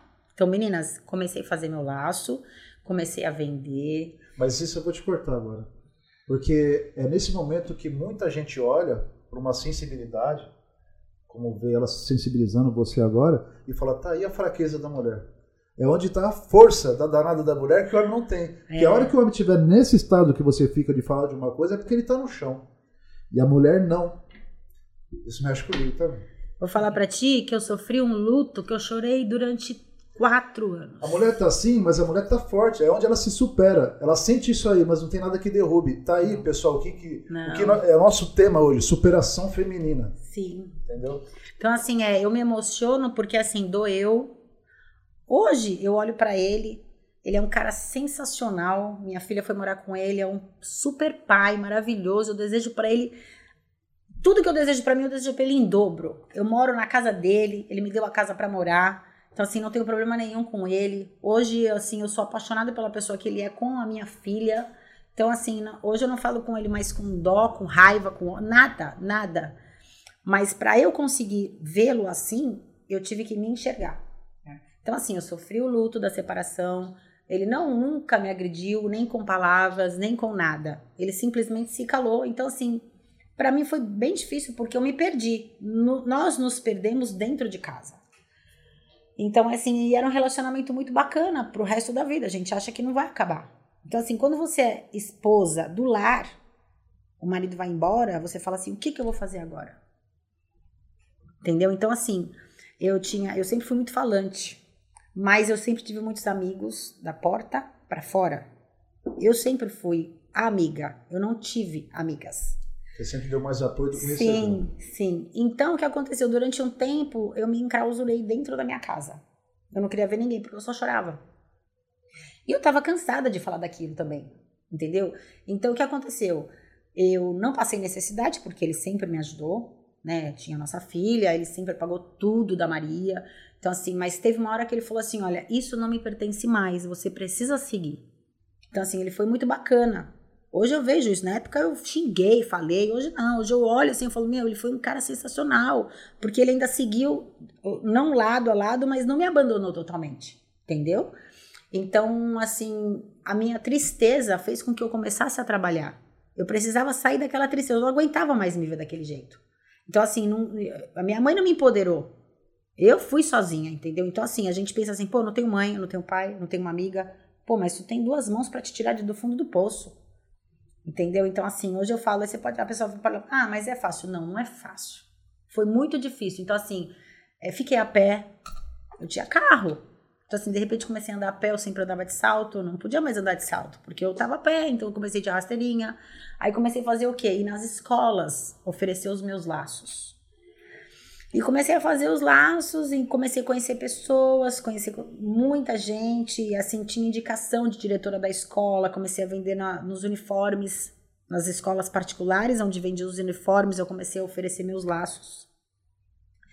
E aí eu fui conhecendo muita gente, de repente, ah, leva no shopping. E aí eu comecei a levar nos shoppings, nas lojas de shopping. Quando eu pensei que não, eu comprei meu carro à vista. Ah, que maravilha. É. Comprei meu carro, que hoje ainda tem um golzinho, né? É antigo, é um 2011, mas é ele que é meu ganha-pão. Então aí o que aconteceu? Eu já estava assim no topo. Porque assim, eu já abasteci as lojas importantes dos shoppings, as lojas bacanas, tinha as minhas clientes, já tinha duas meninas que vendiam para mim em porta de escola. Ia trocar o carro. Aí já, eu já era assim, jurada de concurso de Miss, já estava bem conhecida. Então, assim, a prefeitura de São Vicente fazia evento, ah, chama ele para expor os laços dela. Eu era a única. Tô vendo, tô, tô vendo que tem alguma coisa aí. Ele era jurado. Não, nós, conhe... nós nos conhecemos agora. No, no... É, semana passada, domingo, que teve uma ação das mulheres, nós nos é. conhecemos ali. Nós não nos conhecíamos. É, os misses que ela ia era infantil. Não, porque é... ela era Miss, ela jurada. Foi... Não, não, eu era jurada de concurso de Miss, infantil. Então, assim, aí é, recebi um convite para ser, foi bacana, e aí começava o quê? É, patrocinava as Miss. Então, assim, um laço, quando tinha concurso eu dava os laços, e assim eu comecei a ficar bem conhecida. Eu comecei a exportar meus laços. Nossa, um outro cliente legal. que tinha, né? Então, assim, comecei a ficar uma visibilidade Mas sensacional. Você dava da produção de tudo ou você dava. terceirizou a mão não, não, não terceirizei. Não, eu preferia vender menos. Mais qualidade. Mais com qualidade. É, nunca terceirizei, sempre fiz. Eu sempre fui assim, eu dormia, eu cochilo. Eu costumo falar, eu não durmo, eu cochilo. Quando eu tô cansada, eu cochilo. É. Uma coisa, é, assim, entre nós também, que quando, para mim me superar na, para mim me superar na depressão, eu comecei a fazer laços também. Olha que legal. Entendeu? O então, artesanato, é. ele cura, ajuda muito é, quando porque... você quer se ajudar. Eu, eu não quis é, usar remédio, não queria, eu tinha que me ajudar de alguma forma. E foi fazendo artesanato e laços também. Porque você começa, o que aconteceu? Eu, eu que nem falando né, disso, Aí eu comecei a, a e assim, nunca aprendi com nada. YouTube. Então, assim, minha mãe já vem da minha mãe. Ela fazia artesanato, a minha avó já costurava, Então, assim, aí eu comecei a ver, comecei a fazer, mas era insignificante. Hoje eu faço sensacional. Não dou aula, não tenho paciência de dar aula. Tem uma amiga minha que dá, eu indico, mas não dou. Enfim, e então comecei a vender menos laço, porque era muita gente, muitos laços, mas eu nunca terceirizei. Quando eu tava bacana, vou trocar meu carro, né? Tava pensando em abrir uma loja só de laço. O que aconteceu? Veio a pandemia. Bom, eu vendia em loja de shopping, vendia em escola, fazia figurino para festa.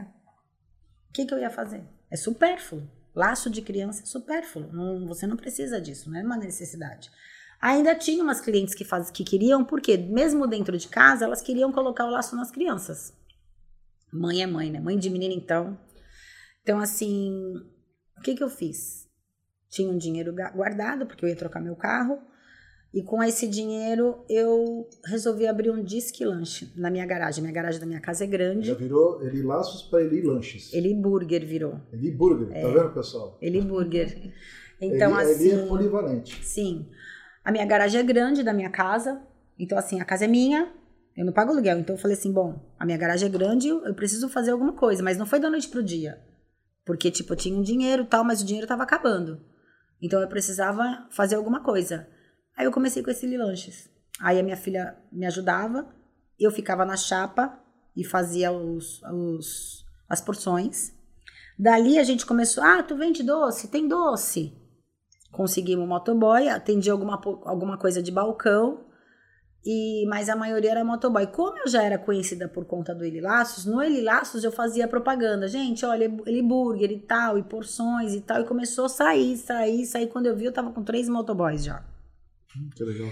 E eu trabalhava, eu fazia o lanche. Você não tinha tempo para pensar, tá vendo? Quando você viu, só foi trabalhando e viu é, o resultado é, depois, é que você foi se ligar e falar, puxa, eu tô com três. Né? É, entendeu? Então, tipo assim, é...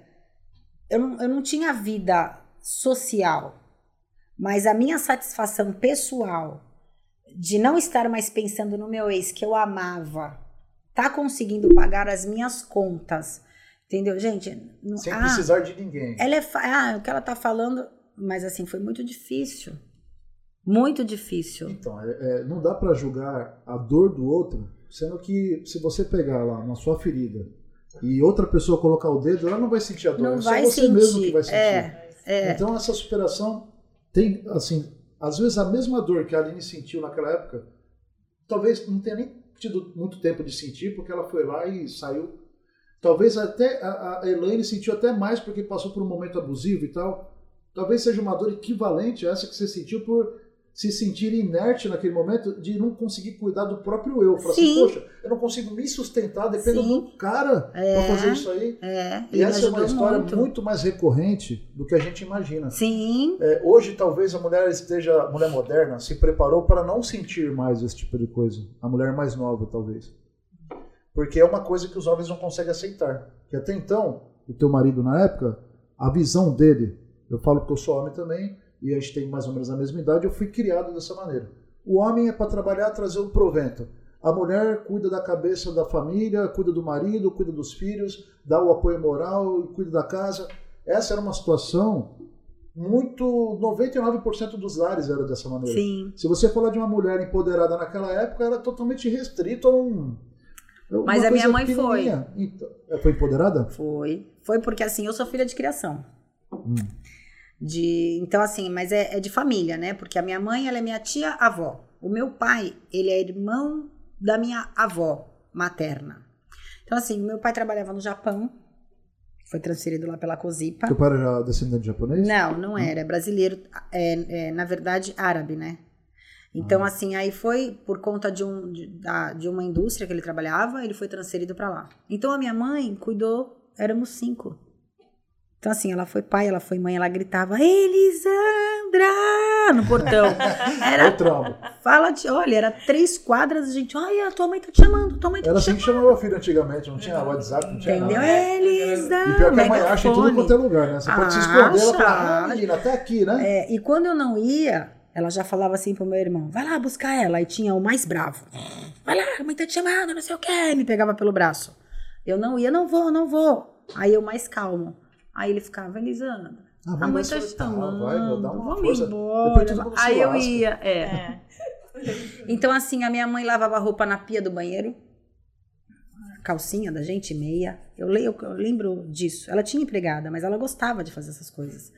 Então, assim, ela vendia na época Christian Grey, que eu nem sei se existe ainda. Ai, eu lembro disso, gente. Tupperware. Então, ela vendia Christian Grey, Tupperware, fazia bolo. Tupperware, minha mãe vendia Tupperware também. Então, ela fazia bolos de casamento, aquelas mesas enormes. Eu lembro que ela colocava uns cocos assim, que eu, eu comia aqueles cocos todos. Então, assim, é. E ela nos criou para ser dona de casa. Então, assim, a minha irmã estudou, fez duas faculdades, mas ela é casada, bem casada, tem Porque ela duas estava numa filhas. situação diferenciada pelo fato do teu pai ter ido pro Na Japão época, e ela teve que mas- assumir um papel que talvez ela nem concordasse que seria o certo. Então, mas na época não, não criava-se filhos para ser é, uma médica, uma, uma advogada, um, um profissional. Na época, as, as mulheres eram criadas para ser esposa.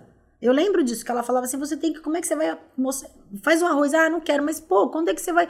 E quando você casar? Porque é, né, você escutar. Quando você casar? Então, assim, é. Então, E não tinha aquele negócio, o marido que se vire quando eu casar, ué, ele que passa a comida. Não existe. Hoje tem. Hoje não pense quando você É, casar. hoje Hoje, a mulher já cresce já para ser alguém na vida. E se por acaso arrumar alguém, beleza. Entendeu? Se não arrumar, beleza também. É. Entendeu? Então, assim, né, antigamente era diferente. Não é nem tão antigamente, porque eu não sou tão velha assim, 47 anos, né? Não posso falar que você é velho, tem 48, É. é. tá novíssima, tá tudo Entendeu? de Então, tipo assim, eu fui criada para isso. Entendeu? Então, é, me reinventei. Aí, eu- voltando, né, o assunto, aí o Eliburger comecei a ficar refém de motoboy. Porque eu tava vendendo muito, mas eles queriam que eu pagasse mais, só que a paga deles tinha dia que eles ganhavam mais do que eu, que tava ali trabalhando. Entendeu? Então, pô, como é que eu vou aumentar? Aí eu falei, teve um determinado dia que eu falei pra minha filha, não vou abrir hoje, põe tudo no free shop pra vender. Mãe, a senhora tá louca? Eu falei, cansei. Porque eu trabalhava igual louca, de coque no cabelo, solta o coque, né? Eu ficava até 5 horas da tarde de pijama, limpando casa, limpando tudo, tira 5 horas tomava um banho, tirava o pijama, e- ia no mercado, comprava tudo, porque era tudo fresquinho que eu fazia, né? Para 8 horas o disque tá aberto. Dali eu ia dormir 5 horas da manhã. Vendi tudo. O que aconteceu? Com o dinheiro do que eu vendi tudo, eu durei- durou quatro meses. Só que eu sou muito dinâmica. Quando eu vejo que eu não tenho. Eu não gosto de gastar dinheiro. Eu sou diferente da, da mulher, né? Consumista. Eu compro quando eu preciso. Entendeu? Eu gosto de algumas coisas, mas eu não saio comprando. Então, assim, eu gosto de ter dinheiro para poder gastar. Eu não gosto de gastar o dinheiro. Então, quando eu vi que ali tava começando a acabar, eu falei, meu, eu preciso fazer alguma coisa. Ela também é assim. Não, é É. pra- não gasta à toa. Eu, É. A bichinha pra trocar de carro demora trocentos anos. O carro tá bom, aí por que, que eu vou trocar, Olha né? só. Entendeu? Aí. Então, assim, ah, trocar, uma troca. bolsa, um sapato, não. Entendeu? Eu não, não gasto. Eu compro minhas coisas que eu gosto, entendeu? Eu pago 800 no perfume, mas não dois, três, não. Eu compro aquele que eu gosto, para usar um ano. Então, assim, é, sempre fui assim. O que aconteceu? O dinheiro foi acabando, o dinheiro foi acabando, foi acabando, até um ponto que eu falei, não tenho mais nem 100 reais. Só que eu nunca mostrei isso para a família, que eu não tinha. E nem as pessoas que me rodeavam achavam isso. Ah, tu sempre gostou de guardar dinheiro porque as pessoas com quem eu convivo sabia do meu, né, do meu dia a dia. E eu não falava. E um carro na garagem. E as amigas, vamos sair? Não, não quero, hoje eu não quero. Mentira, eu não tinha dinheiro para sair, eu não tinha gasolina no carro, como que eu ia sair? Quando não, eu ia numa festa que a amiga falava, tu me leva, eu te ajudo a colocar gasolina. Ah, então tá. Mentira, só que tava na reserva, eu não tinha gasolina. Então, com o dinheiro da amiga, eu ia até a festa. Aí, e aí o que aconteceu? A pandemia já estava terminando. As escolas já estavam voltando. E eu voltei com os laços para as escolas novamente. Né? As mães já começaram a me pedir de novo, já começou até festinha. Aí eu comecei a fazer um figurino daqui, outro dali. Então, assim, já dava para pagar a água, a luz, tinha o auxílio, né? Só que aquilo para mim era muito pouco. Eu não queria aquilo, a zona de conforto. Aquilo me consumia assim que eu não dormia à noite. Aí um belo dia, minha avó me ligou e falou assim para mim: "Dá para tu ir no mercado para mim?" e trazer aqui para minhas coisas. Minha avó mora no Rio Branco. Falei, vó, não tem dinheiro nem da gasolina.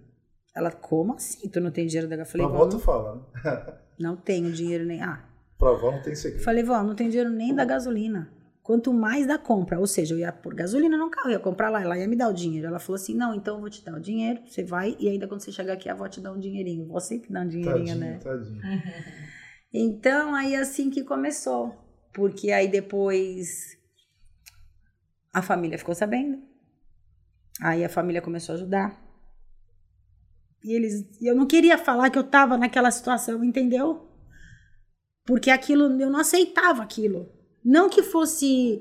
Eles, eles, eles me davam cesta básica, mas eu não queria aceitar. Não por orgulho, que, ai, não vou aceitar. Não, porque eu achava que, meu, isso não pode acontecer comigo. Entendeu? A minha peteca não pode cair. Eu sou mais do que isso. Eu posso, eu vou fazer qualquer coisa. Comecei a vender chup-chup, porque o freezer do disco eu não vendi. Então, é só que eu tinha vergonha de colocar uma placa na minha porta, vende esse chup-chup. Aí eu falei pra minha filha, conta pra todo mundo que eu vendo chup-chup. Propaganda foi ela. Mas, pô, não dá, chup-chup não dá, entendeu? Aí o que aconteceu? A minha filha conversando com as amigas, eu escutei elas começando a falar que determinado aplicativo era ruim. Porque na balada elas chamam, eles cancelam. E eu fazendo os laços na minha mesa da cozinha, da sala. aplicativo você tá falando tipo aquele o, o- De carro, aplicativo de carro, de transporte. transporte. Uhum. E o aplicativo não, não cancela. Eu não trabalho com aplicativo. Cancela não, toda hora. Então, eu não sou de É. aplicativo nenhum. Eu sou, me atendo, atendo pelo WhatsApp, é, pela rede social, ele Laços, meu Insta, meu Face. Então, as pessoas entram ali, ele Laços. E... Mas agora você não trabalha mais com laços. Não, com- mas eu continuei com ele Laços. Não troquei meu Tá, é WhatsApp. que o pessoal te conhece Insta. bastante. Me né? conhece muito. Por E- eu ser uma pessoa é uma pública. palavra muito boa e forte, até mesmo Maurício de Souza, eu não vou ficar fazendo propaganda aqui, mas eu sou É, um- Mônica Laços. Mônica Laços. Esse gibi é maravilhoso, eu leio gibi É lindo, pequeno. esse Lindo, filme é uma graça, é. É muito uma, é uma história linda, é. É. Então, e aí o que aconteceu? Eu, por ser uma pessoa. Aí eu comecei a fazer para as amigas da minha filha. Que as amigas começaram a contar para as outras amigas. Porque eu comecei a buscar na balada. Ah, então você Ela começou a o fazer ah, transportes. Isso. Transporte, Ah, porque a amiga, a, mi- a amiga da minha filha falou assim: pô, tia, a senhora podia levar a gente, né? Eu falei: ah, minha, eu vou levar vocês, eu não tenho gasolina. Aí elas falaram assim: pô, a gente vai pagar o Uber, a gente paga a senhora. Falei, pô, mas eu não tenho dinheiro da gasolina. Não tem problema, a gente põe o dinheiro da gasolina e paga pra senhora. E se bobear, até paga um pouco mais do que seria o Uber, até mesmo porque pela comodidade, pela confiança. Clube da Luzinha em casa. Então, Ah. assim, era uma maneira delas ajudarem a gente, né? Minha filha não gostou muito, porque ela ia saber onde eu tava. Eu ia saber onde ela tava. Pronto. Entendeu? Mas até aí, de boa, ela tem 30 anos, né? Então, Uhum. tranquilo. Mas, e aí começou. Aí uma amiga foi contando pra outra amiga, que aí a vizinhança ficou sabendo. Então, assim, e aí eu sou muito conhecida no Facebook. Muito, por conta dos laços. Uhum. Então, assim, quando eu pensei que não, o negócio fluiu. Entendeu? Então, assim, aí fiz um post no, no Facebook que viralizou. Então, tipo assim, a intenção não era viralizar dessa forma. Não, não era uma coisa que eu tava pensando, ah, vou pegar um post, vou fazer, vou montar um post e tal. E por que, que viralizou? Como é que foi essa chamada? Então, porque foi assim, na verdade, eu não criei esse post. Eu queria fazer o quê? Eu queria colocar alguma coisa na internet, né, nas redes sociais, para as pessoas saberem que eu estava trabalhando com, com. Porque eu procurei aplicativo. Só que o meu carro é 2011, o aplicativo não aceita. Ah, meu carro é tá. velho. Olha só. Então, o que aconteceu? Eu recebi dois não. Hum. Porque os dois que eu procurei não quiseram. Só que eu falei, pô, meu carro é 2011, mas ele tem ar, tem quatro portas, tem vidro, tem trava, é, é novo, é limpo. Meu carro tem 80 mil quilômetros rodado, um carro de 2011. Nossa. Pô, bem pouco para quem conhece carro, né? Em com- comparação dos carros que você anda por aplicativo, é os carros tudo escangalhados, cara, tudo sujo. E um carro desse bem assim, cuidado, ele Sim. tem uma vida útil de 200 mil km. Você entendeu? Você tá com 80 ainda, Então, eu tem, tô com tipo, meia 80. vida, Pô, meu carro não tem nada trocado, eu nunca troquei uma peça, é tudo original. eu tava falando de ti, ó, tem uma pior que você. Entendeu? Eu comprei do meu vizinho, um senhorzinho, eu sou a segunda dona. Olha entendeu? só. Então eu troquei os Saiu de um pneus. a- velhinho pra uma mulher, pronto, o cara tá, tá top Entendeu? ainda. Tá, eu vou trocar os, os forros do banco e tal. Vou dar uma ajeitada que ainda não dá pra trocar o carro, mas tá bom. Então, o que que aconteceu? Eu tive que me reinventar, porque o aplicativo não me aceitou. Aí eu falei, eu preciso colocar alguma coisa na rede social. Só que eu- aí eu escutando as mulheres falando, porque eu não carreguei homem. Mas por que eu não carreguei homem? Porque os- as amigas, é, e as mulheres que vão me ligando, vão pedindo, as É, senhoras. Luluzinha E sim, falou. Entendeu? Então, o que aconteceu? Eu falei, eu preciso postar na rede social para o pessoal saber, já que eu já sou conhecida, né? E aí, um belo dia, eu dormindo, como ela acordou de madrugada e viu lá que estava precisando, né? De, de, de abrir o concurso. Gente, por Deus, eu levantei sem óculos, que eu não enxergo de perto, tá? Fui fazer, fui no banheiro, peguei o celular, porque você acorda, abre o olho e é o celular, né? No tato. É. E aí eu abri a internet e eu vi esse post. Falei, nossa, esse post é a minha cara. Copiei, Colou. colei na minha página e coloquei minha foto. Só fiz isso. Coloquei o telefone em cima da pia, que eu tava ali fazendo um xixi. e fui tomar banho. E eu tinha duas moças para pegar na parte da manhã. Nem olhei a internet, eu só postei isso. Fui tomar banho, tal, fui trabalhar. Quando eu cheguei à tarde, a minha filha é manicure, faz unha lá na minha garagem, né? Porque eu também montei alguma coisa lá para ela. Aí, Rafa Cândido, gente, ele segue ela e vai lá em casa. Pessoal, vai ter link disso aí também, tá? É, Espero que ela é. tenha. Ela tá no Instagram, Tá, isso, tá e no Instagram, Facebook. Rafa Cândido, é Eu já sei até sensacional. qual que vai ser a minha chamada do vídeo aqui. Pode ter certeza aí que eu vou copiar do dela. É, ela é Ai, Vai sensacional. bombar também, é. porque viralizando dela vai viralizar no nosso aí, né, Daniel? Fala aí qual que Então, é o título pra nós. o título do quê? Do, do, teu- do- da postagem. Então, o título da minha postagem foi o quê? Que eu, eu pegava, levava pra macumba, pra seita, pra igreja. Que eu levava, que eu pegava, que eu... Quer pegar o marido saindo do motel? A gente vai, segue e ainda espera o bonito sair. Quer fugir do embuste? Eu ainda ajudo a carregar as malas. Entendeu? Então, entre essas e outras, e no final ainda acabo que sou uma psicóloga, porque eu escuto muita gente falando, né? Quer conversar com alguém? Eu tô aqui. Então, assim, foi um Na post hora da viagem você bate papo, nem cobra nada pela parte da psicologia. não, não. Então, tipo assim, foi uma brincadeira que eu fiz. Uhum. Só que o que acontece? Foi uma brincadeira, foi uma sátira e as pessoas sabem que eu sou muito palhaça. Sou muito. Mas quem te conhece, né? Quem me E conhece, quem mas viu aquela postagem São Vicente inteiro me conhece. Mas o que que aconteceu? A posta... Não sabia por quê, mas o que aconteceu? No meio do dia, quando eu cheguei em casa, minha mãe- a minha filha falou assim: mãe, a senhora já viu quantas curtidas tem no seu post? 700 tinha. No meio do dia, mas por conta das minhas amigas. É porque elas foram é, Todo mundo isso aí, foi curtindo. Não, então, à noite já tinha mil compartilhamentos.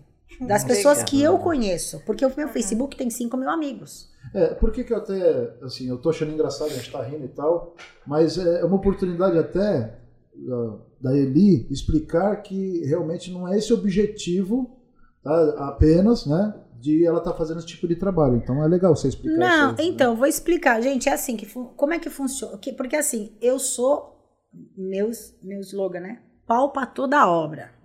Chamou, eu tô lá. Não quero saber, eu não quero prejudicar ninguém, não sou detetive, não sou, não desfaço laços, não faço isso. Então, assim, mas assim, é, Eli, eu preciso de você para me levar ao médico. Eu vou. Aquele post era só pra pessoa saber que eu agrego tudo que as Às mulheres vezes uma senhora de precisam. idade, por exemplo, minha mãe tem 70 e poucos anos. Eu tenho clientes que eu levo Ela ao médico. ainda, mas eu vejo algumas velhinhas que não têm essa... Sim, tem muitas. Eu tenho, então, eu tenho clientes que eu achei sensacional. Semana passada eu peguei uma cliente nova, uma amiga passageira que acaba que vira sua amiga. E ela falou assim, ela não que ela tinha um, ah, um cardiologista para ela, tem marca-passo. As filhas trabalham. E aí a, a filha dela falou assim para mim, ah, ele minha mãe não tá querendo ir. Aí eu falei, olha, minha mãe tem 82 anos, mandei a foto da minha mãe, eu e a minha mãe junto para a filha. Falei, pode mandar para sua mãe. E se ela quiser me conhecer antes de ir ao médico, eu vou até a casa dela Isso é conversar com totalmente ela. diferenciado. Entendeu? Ninguém Então, tipo faz. assim, porque senhoras, elas. O que, que elas querem? Elas querem ir com a filha pro médico. Elas não querem ir sozinha, ah, eu vou com uma Uber. Não, eu não sou uma Uber, eu sou uma amiga. Entendeu? Então, assim, eu falei pra ela, eu falei, Carla, tu quer?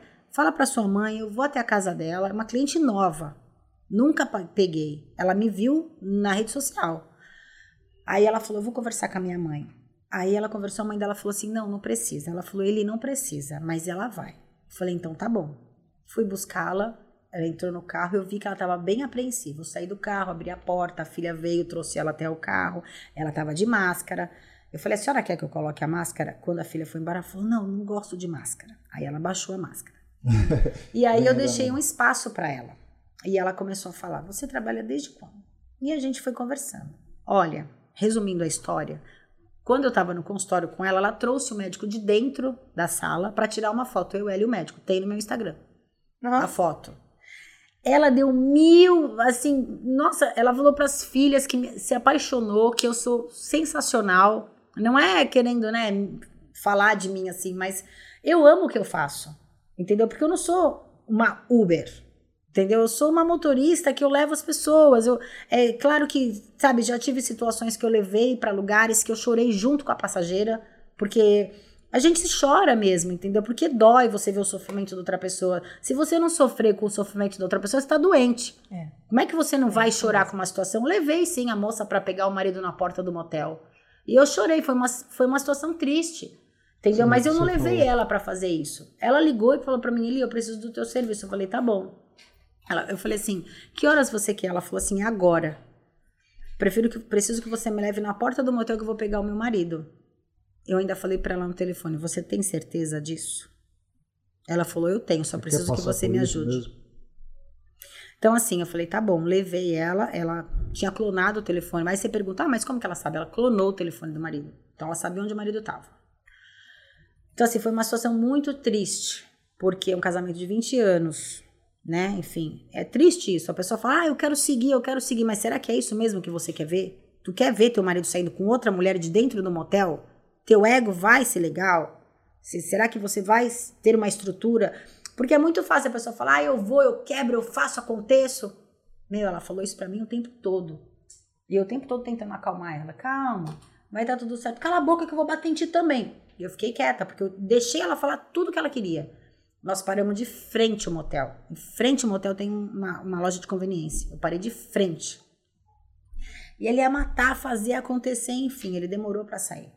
A gente, a gente já tava conversando, ela já tava mais calma, mas assim, com muita raiva ainda. Quando o portão do motel abriu, que ela viu, pontou o carro do marido dela, ela simplesmente parou, perdeu a voz e ficou. Não teve reação nenhuma. Ela não conseguiu nem, nem reagir ao. ao- Não conseguiu. O choque é tão grande. Porque assim, se você pega naquele no calor daquela emoção do ódio, tu faz, tu quebra, tu faz. Mas assim, o tempo todo eu ficava falando, Senhor, acalma o coração dessa mulher. Será que em algum momento ela não quis acreditar, talvez? É Assim, poxa, pode ser que eu esteja enganada, é tudo um truque, é tudo, sei lá. Não, porque ela já sabia que ele estava traindo. Ela já via seguindo ele há algum tempo, já na no telefone, já estava sabendo. Então a- ali ela queria pegar já no estopim, porque já, já não estava mais. Ela queria pegar para acabar com o casamento. Entendeu? Então, tipo assim, é, eu fiz, eu levei. É, mas eu não levei para acabar com o casamento. Eu estava fazendo meu trabalho. Entendeu? Ela pagou minha corrida. Ela pagou o tempo que eu fiquei ali sentada com ela. Então, tipo assim, talvez é, Deus colocou eu no caminho dela também. Entendeu? Para ela não fazer coisa pior. Então, assim, foi muito triste. Ela pegou, não teve reação, não saiu de dentro do carro. Eu chorei com ela, abracei ela e chorei, porque é muito triste você amar e de repente, porque assim, a gente confia, né? Então você não espera que a pessoa vá te trair. Mas, tipo assim, entendeu? Hoje eu entendo que é foi só um sexo, mas independente disso, entendeu? Pô, tá fazendo com ela, por que não tá fazendo comigo? Por que, que não me leva no motel? Porque tem uma hora que o casamento, você não. O cara não te Precisa enxerga dar uma mais. turbinadinha. Entendeu? Às vezes você quer turbinar e o marido não quer. É que assim, é uma situação triste de se ver, é uma, é uma situação realmente dolorosa, é, mas acho que a gente conversou isso Sim. fora da câmera. Fora, é. Que somente o casal sabe o que, que acontece É. dentro do, do relacionamento. Então não tem como mensurar, mas tem como ver uma parte que você acaba até fazendo um, um- um conceito de tudo, um contexto geral, mas Sim. talvez nem seja o caso, né? A gente não sabe qual é a vida das pessoas e tal. E é, mas é difícil no teu caso você não se envolver Não tem como. naquele momento, naquela situação Não tem dolorosa. como. Porque a pessoa ela se abre tanto com você, você se envolve tanto na vida dela. Porque assim, eu não sou uma geladeira. Normalmente, o, o, o, passa, o, motorista do aplicativo, ele tá ali. Tu sente, ele não abre nem a porta pra ti. Entendeu? Os caras não abrem a porta, não falam contigo, nem boa tarde, nem bom dia, nada. É um robô. Entendeu? Hoje eu fui, fui convidada para participar de um aplicativo, eu falei, não quero. Porque não é isso que eu quero. Entendeu? Então, assim, eu acho que essa, o, o, mundo tá doente, eu acho. Hum. Eu acho. Né? Não, não sei a opinião das pessoas, mas assim, eu convivo com muitas pessoas. Então, eu acho assim que as pessoas, elas estão. Não te oferecem um café, elas não te oferecem um sorriso. Hoje eu tenho, eu tenho aqui, eu te mostro no meu telefone. Uma senhora me mandou uma mensagem e ela falou assim: ela tem CA. E eu levo ela para fazer o tratamento. E ela falou assim para mim: Eli, sabe o que me chamou a atenção na sua rede social? Eu falei: o que? Ela falou: teu sorriso. Então, assim, eu tô sempre fazendo rios com sorriso, falando. Então, eu acho que as pessoas estão tão doentes, elas estão tão carentes de uma palavra amiga. Eu tenho, eu tenho passageiras que elas me ligam e falam assim: Eli, como é que tá a tua agenda? Eu falo: olha, meu horário normalmente das três às cinco eu tô meio livre. Então, vamos dar uma volta? Olha que legal. É. E você falando isso aí, eu lembrei do que ela estava falando em relação a ela ter ido na delegacia da mulher e não ter tido ali um apoio necessário para o que ela estava passando. Você imagina? Sim. Então você está falando que você acha que o mundo está doente, que mas está mesmo. Que é o lugar acho. que ela mereceria o maior. Ela foi buscar um possível. apoio ali, né? Meu, na delegacia da mulher, né? Ela, é e ela foi o quê? Tirada. Tipo, ah, tá fazendo o quê aqui? Amanhã tu está de volta. As pessoas, elas estão muito carentes de, conver de conversar. Então, eu sinto pelas minhas redes sociais, é, muitas mulheres me procuram para conversar sobre o, o, problema delas. Talvez ela, ela tenha pessoas dentro de casa, na família, amigos, mas é, as pessoas não estão querendo ouvir, né? Então, elas procuram uma, uma pessoa assim que não seja ali do nicho de amizade. Parece dela. que elas cansam de falar é, para as amigas, né? cansam, né? Porque é sempre é. o mesmo assunto, né? Então, assim, quando termina o namoro, quando termina o namoro, ela bloqueia na rede social. Só que ela pega, pede pra amiga, deixa eu ver como é que ele tá. Entendeu? Então, tipo assim, elas falam, isso eu tô falando porque são relatos de pessoas, né? Ela, ele, as minhas amigas não aguentam mais eu falar sobre isso. Então, deixa eu conversar com você, então fala. Tem muitas que me ligam, então é o que ela falou mesmo. As pessoas estão carentes dos amigos. Hoje em dia o mundo da gente está tão virtual e assim que nem é, é, eu, né, eu, eu não durmo, eu cochilo. Só que a minha vida é o quê? Internet, porque eu vivo ali, né? Preciso trabalhar. Então, assim, mas às vezes eu canso, porque eu quero bater um papo. Outro dia eu fui comer com uma amiga e a gente deixou o celular dentro do carro. Nós fomos num restaurante japonês, cama demora, a gente ficou ali batendo papo, batendo papo, mas assim, em volta a gente olhava, não tinha ninguém comendo e batendo papo. É comendo assim, ó. A pessoa não tá nem comendo, não sabe nem é o que tá triste, comendo. Né? Nossa. Entendeu? Então, tipo assim, é. Então, assim, eu, eu, eu acho que as pessoas estão carentes das pessoas mesmo. Esse mundo virtual é bacana né? Abrange muita coisa, você aprende tudo ali naquele na internet, mas acho que a gente tá faltando um pouco do calor é. humano. Eu acho que isso é até um tema, viu, assim, Thales, para um para um outro podcast para a gente trabalhar em cima disso, porque realmente isso dá pano para manga, dá dá. pano pra manga, assim, da gente conversar sobre, porque realmente a vida partiu para um lado tão estranho, né? Assim, a gente vê que realmente não tem mais esse afago das pessoas. Não tem. Agora a gente se enfia ali naquela telinha daquele aparelho e parece que aquilo virou um mundo, né? E a conversa é uma coisa gostosa. Você vê que a gente está aqui na bem solto, bem tranquilo. Sim. Quanto tempo já faz que eu tô longe do meu celular? Você também? Né? Entendeu? Então, não tá, a gente tá é. tá fazendo um brainstorm é. aqui. Tá, é bacana. E eu vou falar pra você. Eu gostei desse esquema que você faz. A gente levou na brincadeira essa brincadeira que não foi brincadeira pra moça e tal. Mas é, eu sei que deve ter muitas outras coisas que você Tem. pode fornecer com o teu trabalho para as pessoas. Hum. Mas eu acho que você deveria fazer um, um se não montar um aplicativo específico para esse tipo de coisa, tem até um nome para você. Já estou montando, já estou montando um aplicativo. Gente, já estou montando Meu, um aplicativo. Top. top. Vou, Faz a patente disso. Posso falar é aqui é que eu estou montando um aplicativo. Quem tiver aí o carro, quiser trabalhar, que o carro tiver direitinho, vocês mulher. tiverem mulher tá? Para trabalhar no mesma, na mesma situação que eu, mas tem que ser simpática, tem que ter, vai ter todo um treinamento. Quem precisar pode me procurar na minha rede social, ele Laços, pode me procurar no WhatsApp. 974027715 e eu a gente vai fazer uma coisa bem legal. Que legal ser... isso aí. E deixa eu te perguntar, você só é, faz isso para mulher ou, por exemplo, ou porque você, não sei, de repente homem também pode? Não, não uma coisa homem, que vai ser específica para mulher. É, então, tipo assim, né? Hoje me perguntou, me perguntaram isso. Eli, mas você e os senhores? Então, assim, eu falo assim, eu não levo homens no meu carro. Então, assim, é uma segurança para mim. Então, eu, o meu diferencial é, ela só leva mulher. Então, assim, as mulheres gostam disso, entendeu? Mas não que uma, uma filha vá ligar para mim e vai falar assim, Eli, o meu pai precisa ir ao médico. Eu levo também. Outro dia eu levei um casal para o casamento lá no Pernambuco. Como que eu ia levar a mulher e o marido dela não? Ah, mas tem uma, uma situação que a mulher está envolvida no processo. Sim, né? sim, mas não que se você, homem, Carlos, me ligar, ele me leva. Não, eu não te levo. Então, assim, é. Até mesmo porque você não tem a segurança do aplicativo Uber, por exemplo, que. Sim, não tem. Faz então. Um diagnóstico da, da Isso. corrida e tal, né? Entendeu? Tem um grupo, eu tenho um grupo no WhatsApp que eu saio de casa, eles estão logados em mim. Entendeu? Então sabe para onde eu vou. Eu chego em casa, eu aviso que eu cheguei. Então eles sabem, é um grupo que a gente fez mesmo. Eles são de aplicativo, eu não. Mas por conta da minha, da minha viralização, eles me procuraram, olha ele e tal. Então é bem bacana. Na verdade, são dois grupos. Então, assim, não pensa que não sabem onde eu tô, que sabem onde eu estou. E a minha filha também, quando eu saio de casa, ela tá lá comigo. Hum. Entendeu? Então, assim, e outra, eu atendo muita gente que, ai, fulano te indicou e tal. Quando eu não conheço, eu pergunto, você tem rede social? Não atendo qualquer pessoa. Porque, gente, eu tenho medo.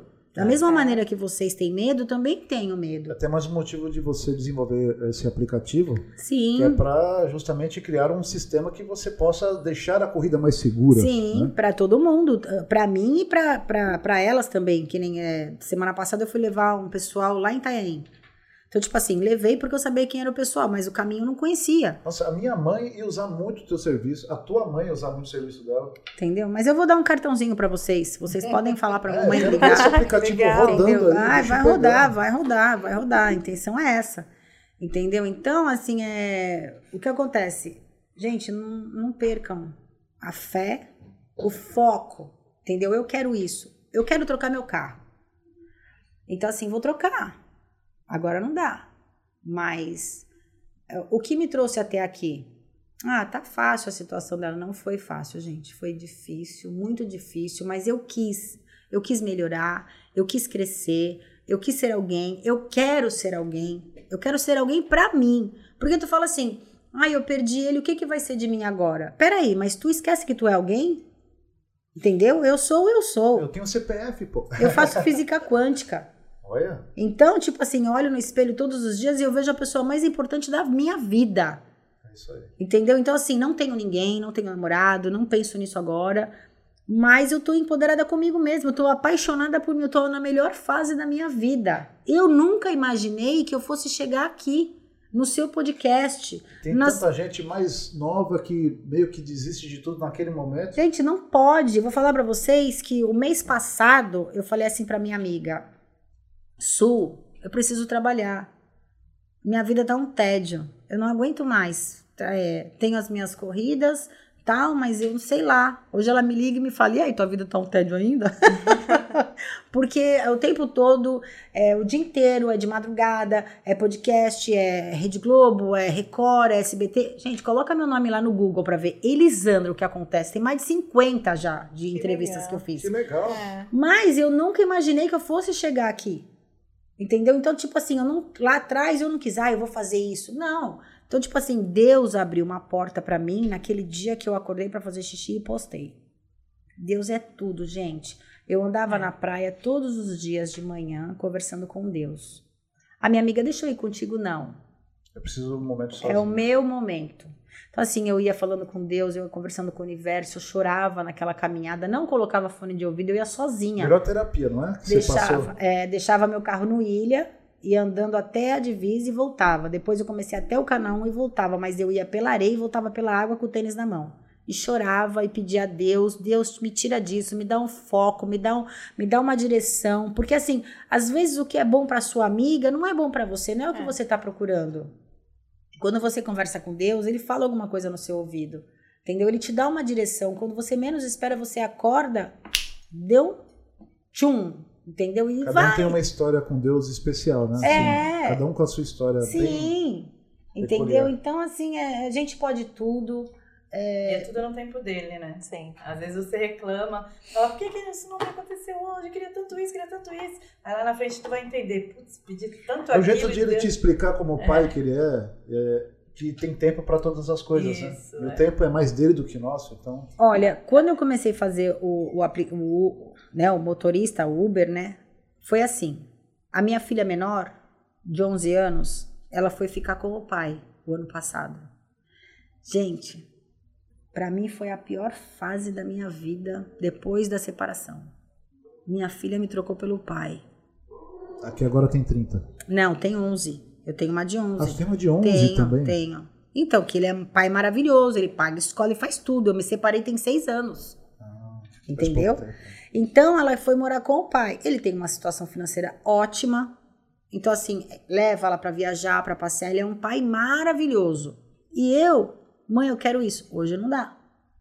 Mãe, eu quero aquilo. Hoje não dá. Aí na minha cabeça, pô, ela foi morar com o pai, o pai comprou. Então eu chorei muito, muito. Mas o que que eu fiz? Foi com essa força da tristeza que me pôs para fora de casa. Então eu comecei a fazer esse a motorista de madrugada, porque eu não dormia de madrugada, porque eu ficava chorando, porque a minha filha a vida inteira morou comigo e de repente foi morar com o pai. Só que eu não podia falar, filha, vem ficar comigo, porque ali era bom para ela, ele faz de tudo, é a única filha, a neta mais amada, a filha mais você, amada. Mesmo triste pensando na filha, né? Sim. Então, tipo assim, aí o que que eu fiz? Eu usei a minha tristeza para trabalhar, para esquecer que a minha filha tinha ido morar com o pai. Então, assim, final de semana ela falava assim: mãe, eu não vou pra tua casa hoje, mas eu vou ficar com a minha avó. Nossa, aquilo me matava. Aí eu falava assim pra minha filha: Rafael, e aí? Cadê as amigas? Não vai pra balada? Eu ficava na porta das baladas esperando as meninas quererem ir embora. Porque pra mim era uma maneira de eu não ficar na cama chorando. Então, assim, eu não entendi aquilo. Hoje eu entendo que Deus fez com que minha filha fosse ficar com o pai para poder me dar essa situação de eu chegar aqui. Porque eu ia deixar minha filha sozinha em casa, com 11 anos de idade, sozinha, entre aspas, que tem a irmã. Mas assim, eu não ia poder me doar tanto no meu trabalho com a minha filha em casa. Entendeu? Porque ela estuda, vai pra escola, eu tinha que fazer almoço, tinha que fazer jantar. Então, assim, eu não faço mais nada. Eu como belisco na rua, como chamo alface em casa tal. Então, tipo assim, eu não tenho mais aquela responsabilidade com a minha pequena. Ela tá com o pai. Esse ano ela falou: mãe, eu quero ficar com o meu pai. Então, tudo bem, filha. Você vem pra cá quando você quiser. Então, assim, eu e o pai dela, a gente tem uma relação pai e mãe assim, sensacional. Quando ela quer ficar comigo, ela fica. Quando ela quer ficar com ele, ela fica. Então, não tem aquilo, ah, vigiada, tal. Não. Então, assim, ele é um cara maravilhoso, é um pai maravilhoso, ela ama ele, sensacional. Mas eu consegui ver que hoje eu precisava que ela ficasse com ele para eu chegar aqui. Então, assim, às vezes a gente fica tão desesperado, pô, por que, que aquilo tá acontecendo comigo? Tenha calma, É isso. tudo no tempo de Deus. Uhum.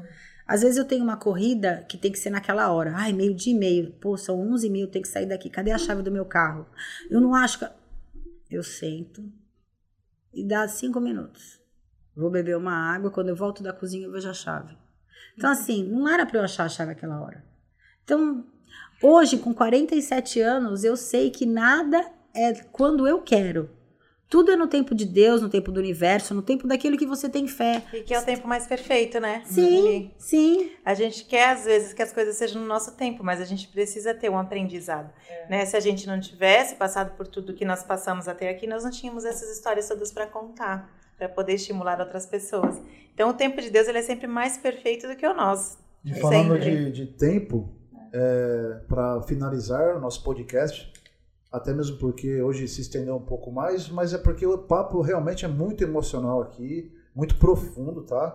E falando, aproveitando um gancho de vocês, é, falar que o tempo certo é o tempo de Deus e é tempo de você, mulher, se valorizar e se superar. Aqui é superação feminina, o papo é para você, tá bom? Então leva isso pro teu coração. Gostaria de agradecer a, as, as meninas aqui, a Aline, Levanta daí, mulher. Elaine, Se olha no espelho, Eli, né?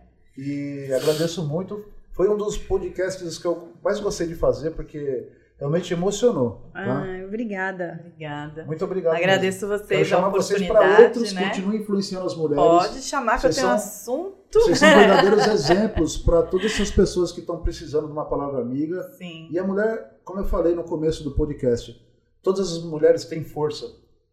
E existem aquelas que ainda não descobriram descobriram. apenas, entendeu? Então, pessoal, Deus abençoe a todos. Muito obrigado. Até o próximo podcast. Sorari Cosmetic. Tchau, gente.